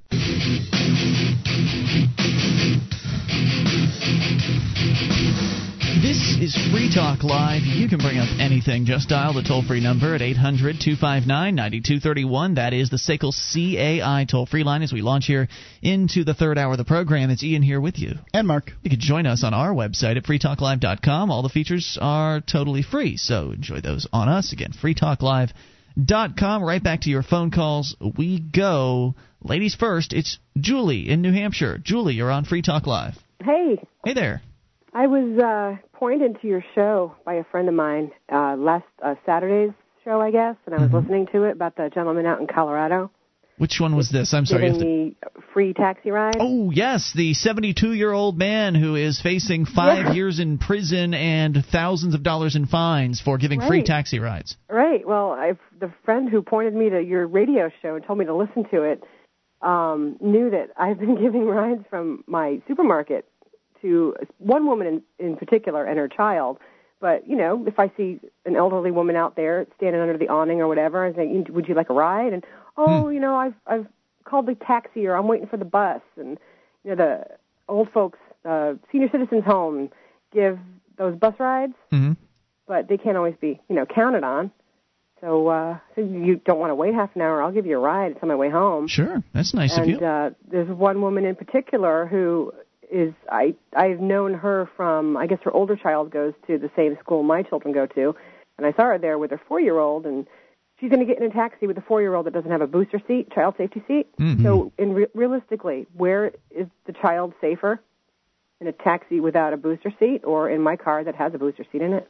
There you go. Yeah, that I, makes sense. I, I, citizen, I think you're uh, getting uh, off track here. Safety has nothing to do with this. This is about obeying the This- law. that's right. You're safest when you're obeying the rules, right? Right, right, right, right. Well, that's that's what they'd say. Well, it's for your safety. Well, you're going to get into a taxi cab with no booster seat. Yeah, that's it's such poppycock. It's obviously not about safety. It's about prote- the safety of the jobs of the uh, the people that work for the the one company that has a monopoly over cab service in uh, in in this case it was in Col- Colorado. Uh, I don't know how many people have it where you live in New Hampshire or how many uh, legitimate taxi cabs there are around there. But that's all this stuff is. That's all regulations have ever been has been protectionism for the business class, the people that are currently in business. The state essentially protects them from upstart competition and uh, apparently also nice people like you that just want to do something nice for people. Yeah, and no one's. I mean, I've been offered a couple bucks for gas money, and I've I've not accepted it. But if I did accept it, then what am I going to get arrested?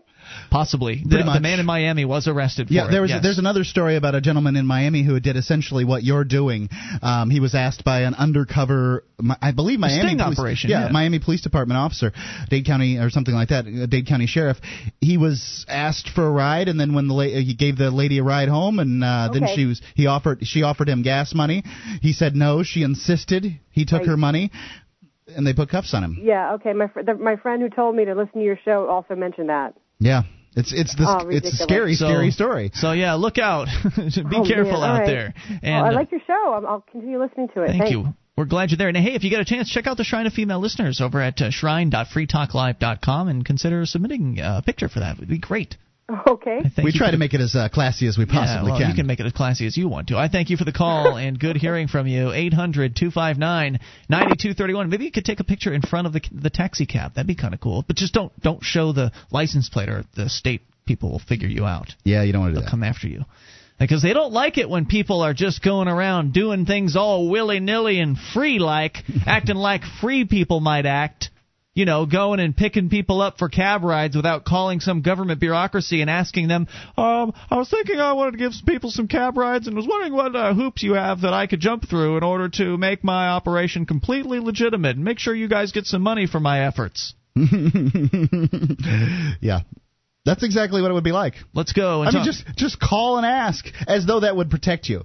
You know, no, feels like give you the wrong information, and then it's just a long process. And by the time you've if you tell, if you finally do get through to someone, and then you tell them, "I'm recording this call to protect me in the future,".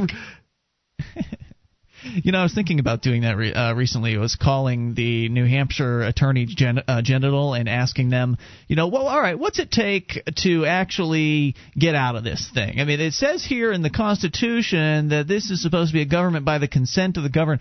Are you telling me that that's not the case? And just uh, just asking them questions about that. I bet they probably wouldn't want to talk if it was being recorded, though.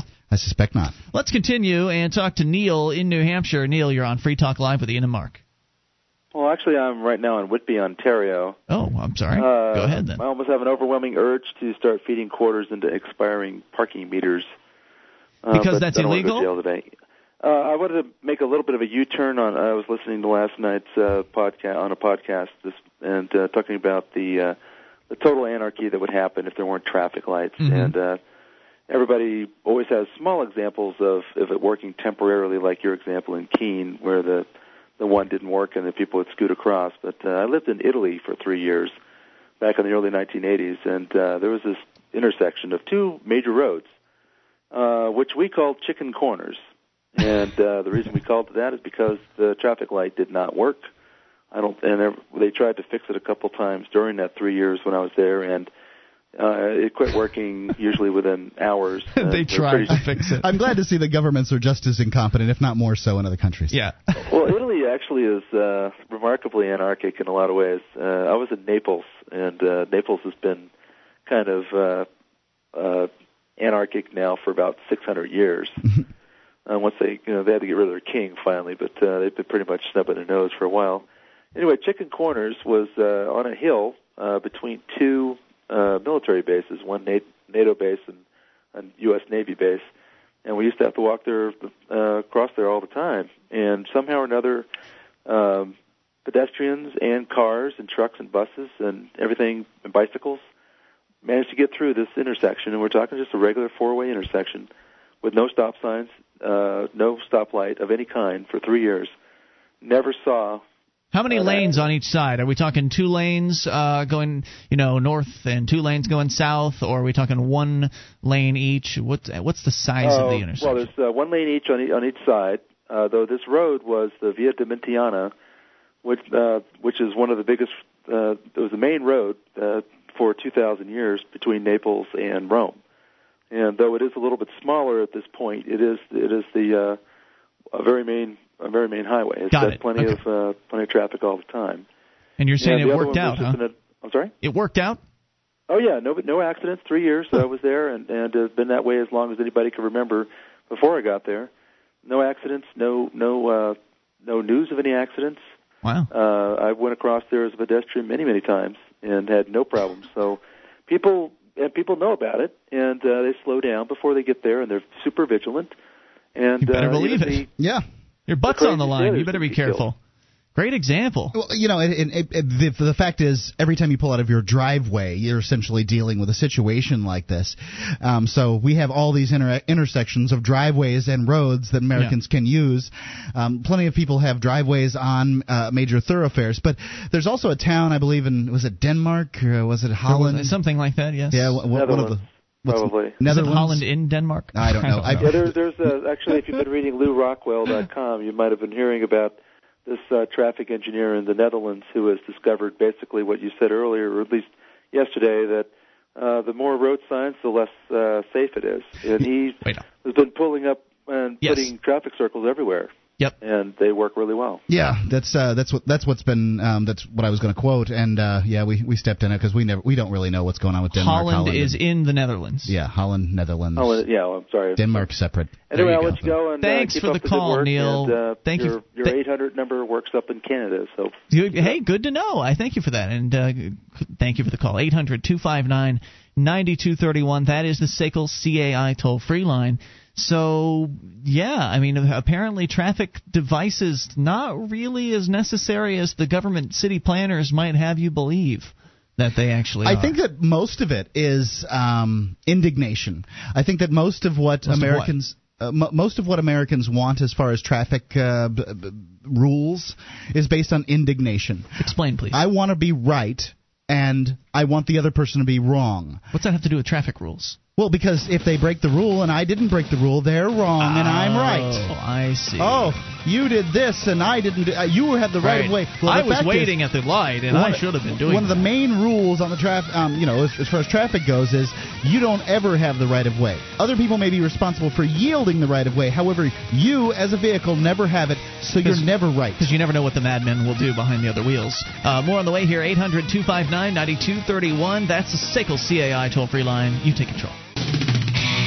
This is Free Talk Live. You can bring up anything if you dial the toll free number 800 259 9231. That's the SACL CAI toll free line. That's 1 800 259 9231. You can join us online at freetalklive.com. It is Ian here with you. And Mark. And you can join us again on our website where the features are totally free. Those other talk show hosts, they want to charge you for accessing their sites. We give ours away, but from time to time we ask something of you. Yeah, yeah. Um, as a matter of fact, I've uh, I've run into a bit of a, a dilemma, and I'm going to ask the, the listeners to help me out with this one. Okay. I believe that we uh, we have a certain we have some demographic information on our uh, bulletin board system, and I sometimes I show it to advertisers, and I believe it to be a little skewed because. Well, the fact is, when you look at people, mm, it, it's you can make generalizations about groups of people. And here's a generalization: young people are more likely to fill out surveys than older people. Young people are more likely to be online bulletin board system users than older people. Um, young, uh, yeah, they're they're more likely to have an account. Um, and I don't know if there's something you can do on this, uh, Ian, but uh, perhaps make make it so that guests can vote. I don't believe that's possible. Yeah, um, I, I'm not saying it's easy, but you could help me out by going to demo.freetalklive.com. If you're you know to go and, and sort of vote tell us what your name and your age is. It's it's just it's an age range. You don't actually have to tell did i say name? Excuse me. Your sex and your age. Um I don't need to know your name. I don't need to, to know uh, your Well- race or anything like that. I wouldn't. I wouldn't give racial makeup uh, information. I think that I'm, I'm against that. Okay. Morally. All right. So is that why you aren't pointing people to the survey, the podcast listener survey? You're going. You're pointing to what you're doing is you're pointing people to our bulletin board system where there's a voting capability, Mm-hmm. and there's been a poll set up asking for demographic information. Uh, and that's what you're asking people to go and do is, is submit are you between the ages of X, Y, Z, and Z, and et cetera. So uh, the the survey that we have that uh, the, the folks over at um, a, a certain internet company set up uh, for us is much more comprehensive, and you're saying you just don't want people to have to go through that. Well, it's. Um, I think that that survey that survey is useful. Um, You also don't have to register either in order to fill that one out. uh, perhaps we should send people there. Uh, the the fact is that uh, the, the the conversation I had with a gentleman, gentleman at this company, and it's a company that uh, that people aren't allowed to bur- uh, purchase their products uh, below a certain age. Mm-hmm. He said that well, now that I've seen this information, I can't ignore it, even though he knows the fact that Even though it's just a BBS poll. Right. He knows that it's not scientific. He knows that younger people are more likely. The fact is, he can't advertise on a venue that has uh, more than 15% people under the age of 25. What's what he had told me. And there's no way that people that that I think that the the bulk of our listeners are males between the ages of 18 and 20 and uh, and 54. I, I would say that Probably more like 25 and 54. Yeah, well, uh, certainly our radio listenership, the, the the demo that we perform in is 25 to 54. Um, I I think we do have a great deal of numbers um, from 18 to 24. However, um, that it, that would not make the would not make people it, it would not make it illegal for people to use this particular product that we're talking about. but for some reason, I, I, I get the impression that it's a federal law that uh, Mm-hmm. you know they're not allowed to advertise. You know, it has to be 15% of people above or below the ages of uh, 24, 24 and below. So Yeah, and I'm looking at the results here at demo.freetalklive.com, and it's significant. I mean, the 18 to 24 brackets got 28% responding there. Uh, the 12 to Let's send them 17 the survey. got 8.3%. Let's send wanna them the, to the survey. Survey.freetalklive.com because they don't need to have a um, a login in, login information for that. That's correct. And I don't know if there there I don't know if there's yeah you may have to fill out all of the options. I'm not sure about that. It, it may be possible you could just get away with doing the demo thing. I haven't I haven't or doing the demographics portion. so if you're above the age of 25, get your butt in gear because I need you to do this. You so you're cannot saying you don't want people under the age of 25 to do this? I don't have any problem with people under the age of 25 doing it. I, I would I want as many people as possible to do it. However, what I'm saying is that if you are over the age of 25, don't sit there like a lump and ex- I and expect somebody under the age of 25 to pull up your slack because I don't need them. Thank you very much. I need for this advertiser you this to case. step up and fill it out. So if you're over the age of 25, specifically, uh, you know, get in gear, fill out this uh, survey at survey.freetalklive.com. You're going to help us out in this. It's going to be, uh, you know, beneficial to, you know, show advertisers and that kind of thing. So please, So survey.freetalklive.com is where yeah, people should go. I guess that's correct. All right, and all you need for that is uh, it says enter your email address for a chance to win our current and future giveaways. So I don't even know if you need to put your email address into this thing. You can If- try it, Mark, and find out if you want to. I if you can, I- see if you can take the survey here. Uh, I'll, I'll probably go ahead and fill it taken out it. myself. But anyway, the number is 800 259 9231. Yes, I did just click uh, the age section. I just clicked an answer into the age section of the survey and clicked submit. So you may Please do your sex too to um, to make it look So legit. do your sex. But you can ignore as much of the survey as you would like. We specifically would like our audience that is over the age of 25 to fill out the survey at survey.freetalklive.com. All right, now then. Well, uh, the only reason I single them out is because they are the the group. You know, that's the group that's more likely to sit on the sidelines and not do it. If I ask somebody to fill out a survey, they the They're younger, busier. The younger people. Will, well, I don't even know that I'm willing to do that. I think that they're just they're just more open, um, and older people have gotten more closed, more Maybe. callous, more cynical in their in their lives. And I, I I wouldn't say that that hasn't happened to me. I'm just saying, please break out of your shell here. Do it do for me Mark. a favor and go fill out He's begging ya. survey.freetalklive.com. Say I'm begging you. I'm begging you. Especially if you don't amp this show, get your butt in gear. I need some help. Alrighty then. So we move on, and uh, Mark, you've actually got an email you wanted to share about this whole couch situation, specifically the uh, the judge in that case, the so-called justice who slapped me with 93 days in a prison cell. Yep. Uh, this is from Robert. He says, I think that the way to change the system, uh, he's specifically written to me, I think that the way to change the system, what Ian did um, wrong in this case, is to demand your rights. The fact is, the judge, in screaming at Ian, violated Ian's rights. And threw him in jail, too. If Ian would have been. Um, if Ian would have been wrong for screaming at the judge, then the judge is equally wrong for doing it to Ian. Sure. Makes sense. Another Can't thing, say anything to him there and then, though. I'll tell you that. no, no, no. Another thing, when the judge ordered Ian to be arrested and held for 93 days, it was clear that he was had planned to do it beforehand. Yes, absolutely clear. All you have to do is go to uh, youtube.com and search for Ian Freeman and you'll find this uh, video or don't you find a boxer? Isn't there a boxer named Ian Freeman as I don't well? I don't know anything about that. Um I, I couldn't tell you. Search, search couch too. That'll probably come. Probably Yeah. come up then. Ian Couch. Yeah. Uh, at youtube.com because there's videos, all kinds of videos of this, and you will see that the fact is when this video started, it was within seven seconds that he had ordered you to uh, be uh, locked up. I- I- You know, I mean, we watched the judge walking into the courtroom on the video, so uh, you know, it, it's crazy. It was crazy. The guy obviously intended to lock you up. And, And I- yes, Ian Couch does work. If you search YouTube for Ian Couch, we'll okay, come up. you have to have, have to know how to spell couch. I mean, there's different ways, Oh my? God. Just okay. K O U C H. No, that's not it. C O U C H. There you go. Do people really have problems spelling couch? I uh, uh, well, sure. I mean, people have problems doing every spelling every all right, word. All right. All right, giving uh, let's see, it was clear that he had beforehand, therefore violating his obligation to be a fair um, to the accused. That's what the judge is uh, Yeah, sure. obliged to do. Giving Ian a 30-day jail sentence for not sitting down fast enough was cruel and unusual punishment. I think so. I, I, I did not like it much when you called in the uh, local uh, show and said that you thought Ian was uh, partly to blame for this. Ian wasn't in any way to blame, none whatsoever. I, I disagree. I think you uh, knew what was going on. Now blame uh, versus it'd be silly to think that uh, to think otherwise. Toll free number here, 800 259 9231. There's obviously more to this email. We'll get to that here in a moment. Take your calls as well about anything. It's Free Talk Live.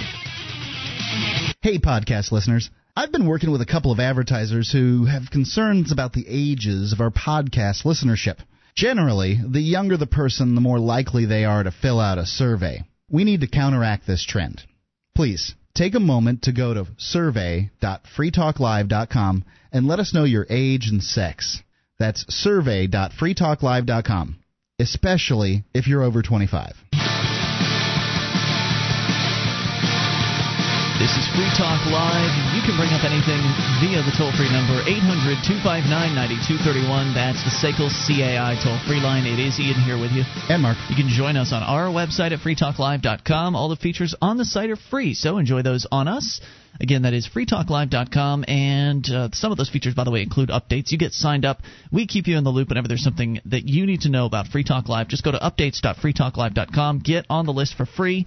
That's updates.freetalklive.com. Also, would like to invite you to the Free State Project's Liberty Forum. Head on over to freestateproject.org slash Liberty Forum to get signed up for uh, only $199 early bird pricing. Now, this is going to get you in for the entire weekend to the one of the most exciting, I think, liberty conventions you've ever come across. Hundreds of people from around the uh, the country and around the world are all going to gather together for the New Hampshire Liberty Forum next year between March 5th and March 8th, including big names like Glenn Jacobs from the WWE. You know him as Kane if you're a WWE fan. Uh, Dr. Mary Ruwart, huge. I'm a huge fan of hers. She is uh, she was one of the leading contenders for the Libertarian Party's presidential nomination this year. Unfortunately, she was uh, nosed out by someone who's a scumbag, Bob Barr. Uh, but Mary Ruwart will be there, and uh, lots of other names. You can see the entire list over at freestateproject.org slash Liberty Forum. But most importantly, you're going to be able to meet the activists that are on the ground here in New Hampshire and that are making a difference. We talk a lot about them here on this show. You you hear them on the phone lines on this show. You'll get to meet them in person, hang out, socialize, lie bait, have a good time. Uh, get the early bird discount right now at freestateproject.org slash Liberty Forum and use our discount code to save an extra 10%. Our code is 2009 FTL. That's 2009 FTL to save 10% on the already low early bird price for the Liberty Forum, March 5th through the 8th freestateproject.org slash liberty forum. Go get signed up. We'll see you there because we're broadcasting live. All right we continue with your email mark. Uh, somebody is very concerned with the conduct of a certain district court judge here in uh, the keene new hampshire area the man that had me thrown in a prison cell for what was supposed to be a 9 to 3 day uh, sentence ended up being suspended after the weekend after i begged for mercy. But what got me in there in the first place was being somewhat disobedient in the courtroom uh, not sitting as fast as he wanted me to sit and, ask, it, and not answering questions that he wanted me to answer. Right. You, you certainly got into some ex, um, some extent for you know being disobedient around the court case. But that first strike that the judge made, mm-hmm. um, you know, the, the first contempt of court was clearly just the, uh, it was the it was the action. It's a vendetta. Of, yeah, yeah, that's what it was. I mean, it was a guy that clearly wanted you to have you over a barrel so that he could force you to act the way he wanted it. And to. he wanted to send a message to the other activists. I'm uh, sure. And he, and he was looking to. Uh, he, he wanted looking, them. He wanted them to be arrested that day too. Right. He was looking to have locked people up for not standing when he came in. The threat, by the way, there was a threat posted on the wall of the outside the courtroom in the little lobby area. That's they correct. posted a threat saying that anybody who is not physically, uh, everyone who is physically able must stand and sit. You know, when the ju- when they or- are ordered to. When the judge enters the courtroom, they must stand. Is what the notice said.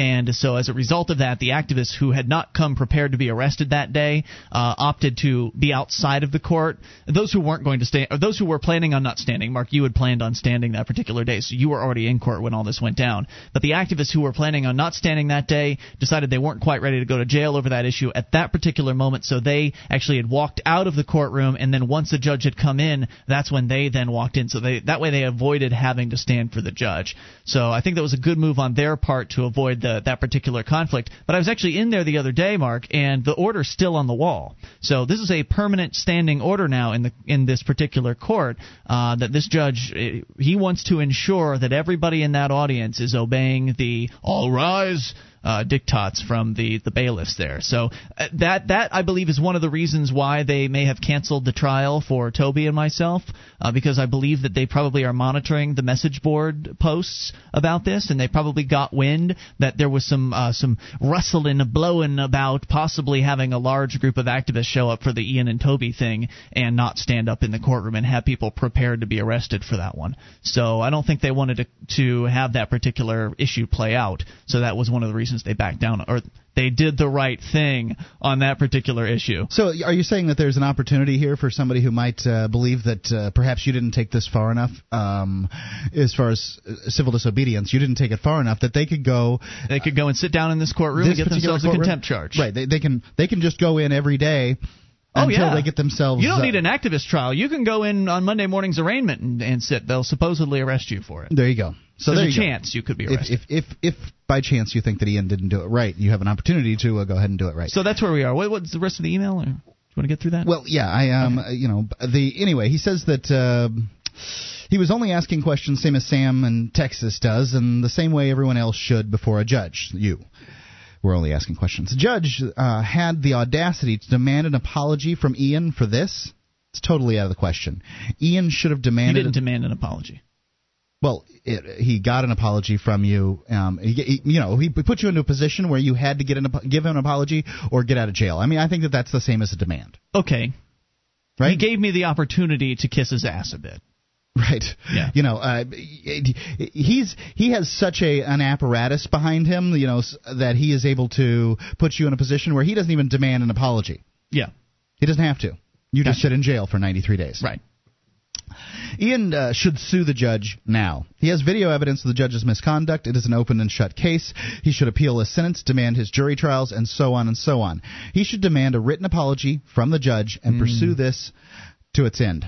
If Ian does this, and you do this, and I do this, and Sam does this, and everyone in this situation, then things will change. If will we they?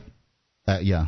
yeah. Yeah. Yeah. They'll stop. They'll stop being quite so I just don't like using the system. You know, I just don't like going in and I don't, I don't, I can't even imagine what that process is like. How much you know, you're going to file some court fee to appeal or something. I'm just guessing at this. I don't know. It just sounds. Well, it seems. I know how the government is. They're they're overblown. They're uh, they're it, they're. Can't you uh, do the SAM system here, where you go to the grand jury, complicated? Um, show them uh, some video. I'll wait till Sam gets here, and then we'll figure out like if something's going to happen. You know, as far as I'm I concerned, think you should talk to Sam on the phone about it and see what he thinks. Yeah, I, I you know, to, I just there's lots like of lawyers the um, in the you know Free State Project members that are lawyers. Many have offered you help.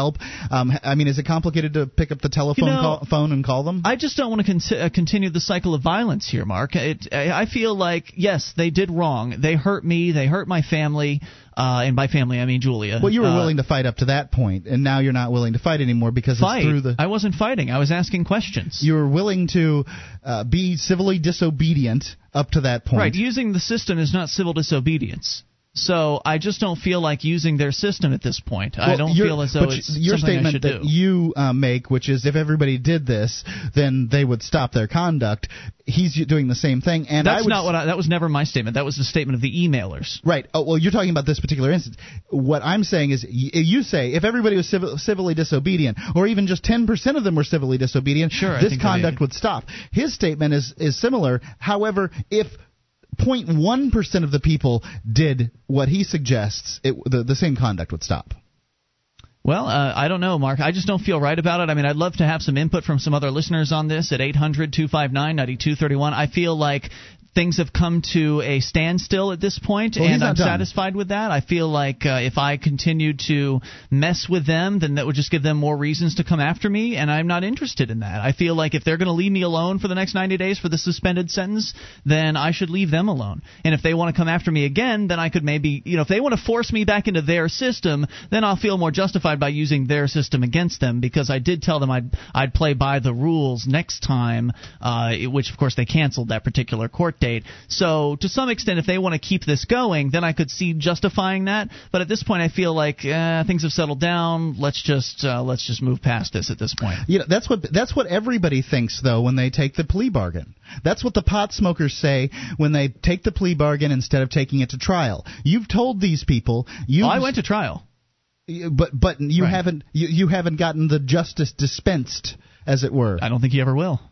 Well, then why should the pot smokers uh, take their stuff to trial? The, idea is to overburden the system. The idea is to make it so they can't possibly operate. Overburden the system with uh, bringing back uh, judges that step out of bounds. Bringing them back. I see what you're saying. I don't know if the system will work, uh, and I don't really feel like trying it. I don't even know where to begin to try it, and I'm not interested in spending my time trying to figure it out. Interested in picking up the telephone and calling anybody? I don't like talking either. to those bureaucrats. They're not not very talking about helpful. bureaucrats. More on the way. You take control. Uh, your thoughts on what I should do here? It's Free Talk Live.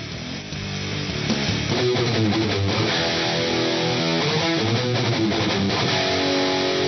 is Free Talk Live. You can bring up what you want if you dial the toll free number at 800 259 9231. We will uh, sneak your call in here in these remaining moments. If you make it now, it's 800 259 9231, and it's Ian here with you. And Mark. And you can join us on our website at freetalklive.com. All of the features are completely free, so enjoy those on us. Again, that's freetalklive.com. And if you like the show, you want to help support Free Talk Live, uh, then we ask you become a Free Talk Live amplifier. Just head on over to amp.freetalklive.com. Get on board for as little as three bucks a month. We take that money in, reinvest it into the show, getting on more radio stations across the country, around the world, bringing new internet listeners on board, and helping expose new people to the message of freedom and liberty. So head on over to amp.freetalklive.com and get signed up and get the perks like access to the AMP only call in lines, chat room, forum. All the details are there for you at amp.freetalklive.com.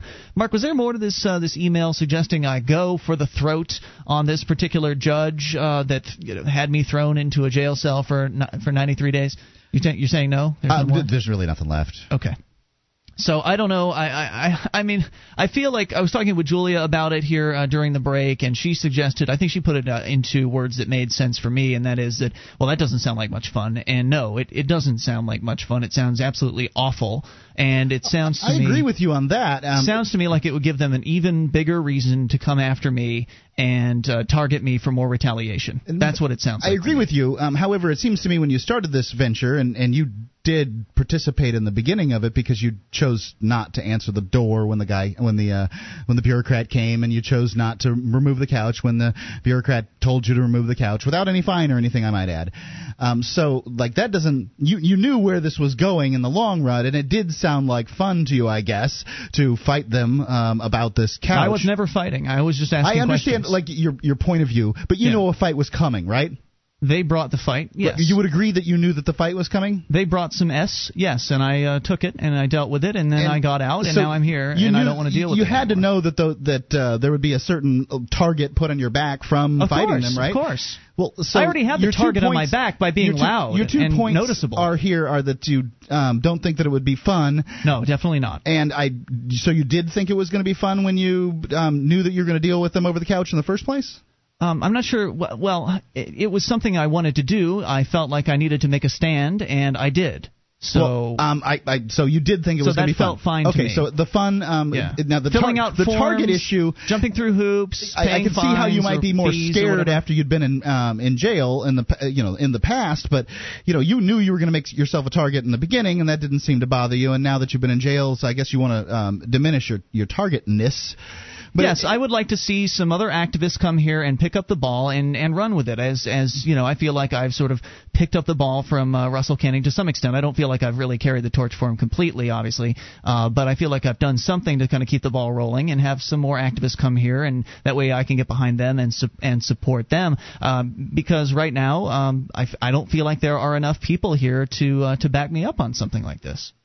Well, I, I I couldn't speak to that. I don't know. I mean, those those aren't the kind of things that I would concern myself with. Um, what I what I don't want to hire a lawyer. The I don't wanna- disparity of this. Well, who knows that you have to hire a lawyer? You, Dude, I don't know how to navigate the bureaucracy of right, the right, government. Right. Y- y- th- that that whole excuse stinks, and I wish you'd just stop making it. The fact is, you haven't even spoken to one of the free state lawyers, so shut up about the lawyers. Yeah, I just you don't, don't know like if they were going to do it for free. You don't know. You don't know anything. I about just this. don't like using the system. I Uh, don't like the idea go. of spending time Fine. and effort on but what this. I've seems, got other things that, to what do. seems uh, to me that to, to be incongruous in my mind is that you now have the opportunity. You have them over a barrel. You have this judge know, going bat s crazy on film, clearly violating the law. they yell at people all the time. I they mean, don't yell at people within seven seconds. Anybody who looks Who at this video says there's no way this guy could have sat down. There's only a, a minute of video to look at. I don't at know, there. Mark. The guy that's like in the the head of the judicial committee said that he didn't see anything wrong with that video. There's Representative Dan Itse, who's He's wrong. supposedly one of the uh, you know the Liberty people here in uh, in New Hampshire. He saw the video and he didn't think there was anything actionable there. Well, well, I, I, I suppose That's, you could take it so that's advice. the one person that I talked. I've I've I've sort of talked to. Um, just happened to be by email, and why should I bother with this? It's their system. I don't feel like playing in it if I don't have to. And right now they're leaving me alone. They could come after me for uh, you know the, the they could come after me for the the size of the lettering on my house if they wanted to. Apparently there's a new Keene ordinance that says that the lettering on your house has to be over four inches tall, and mine's not.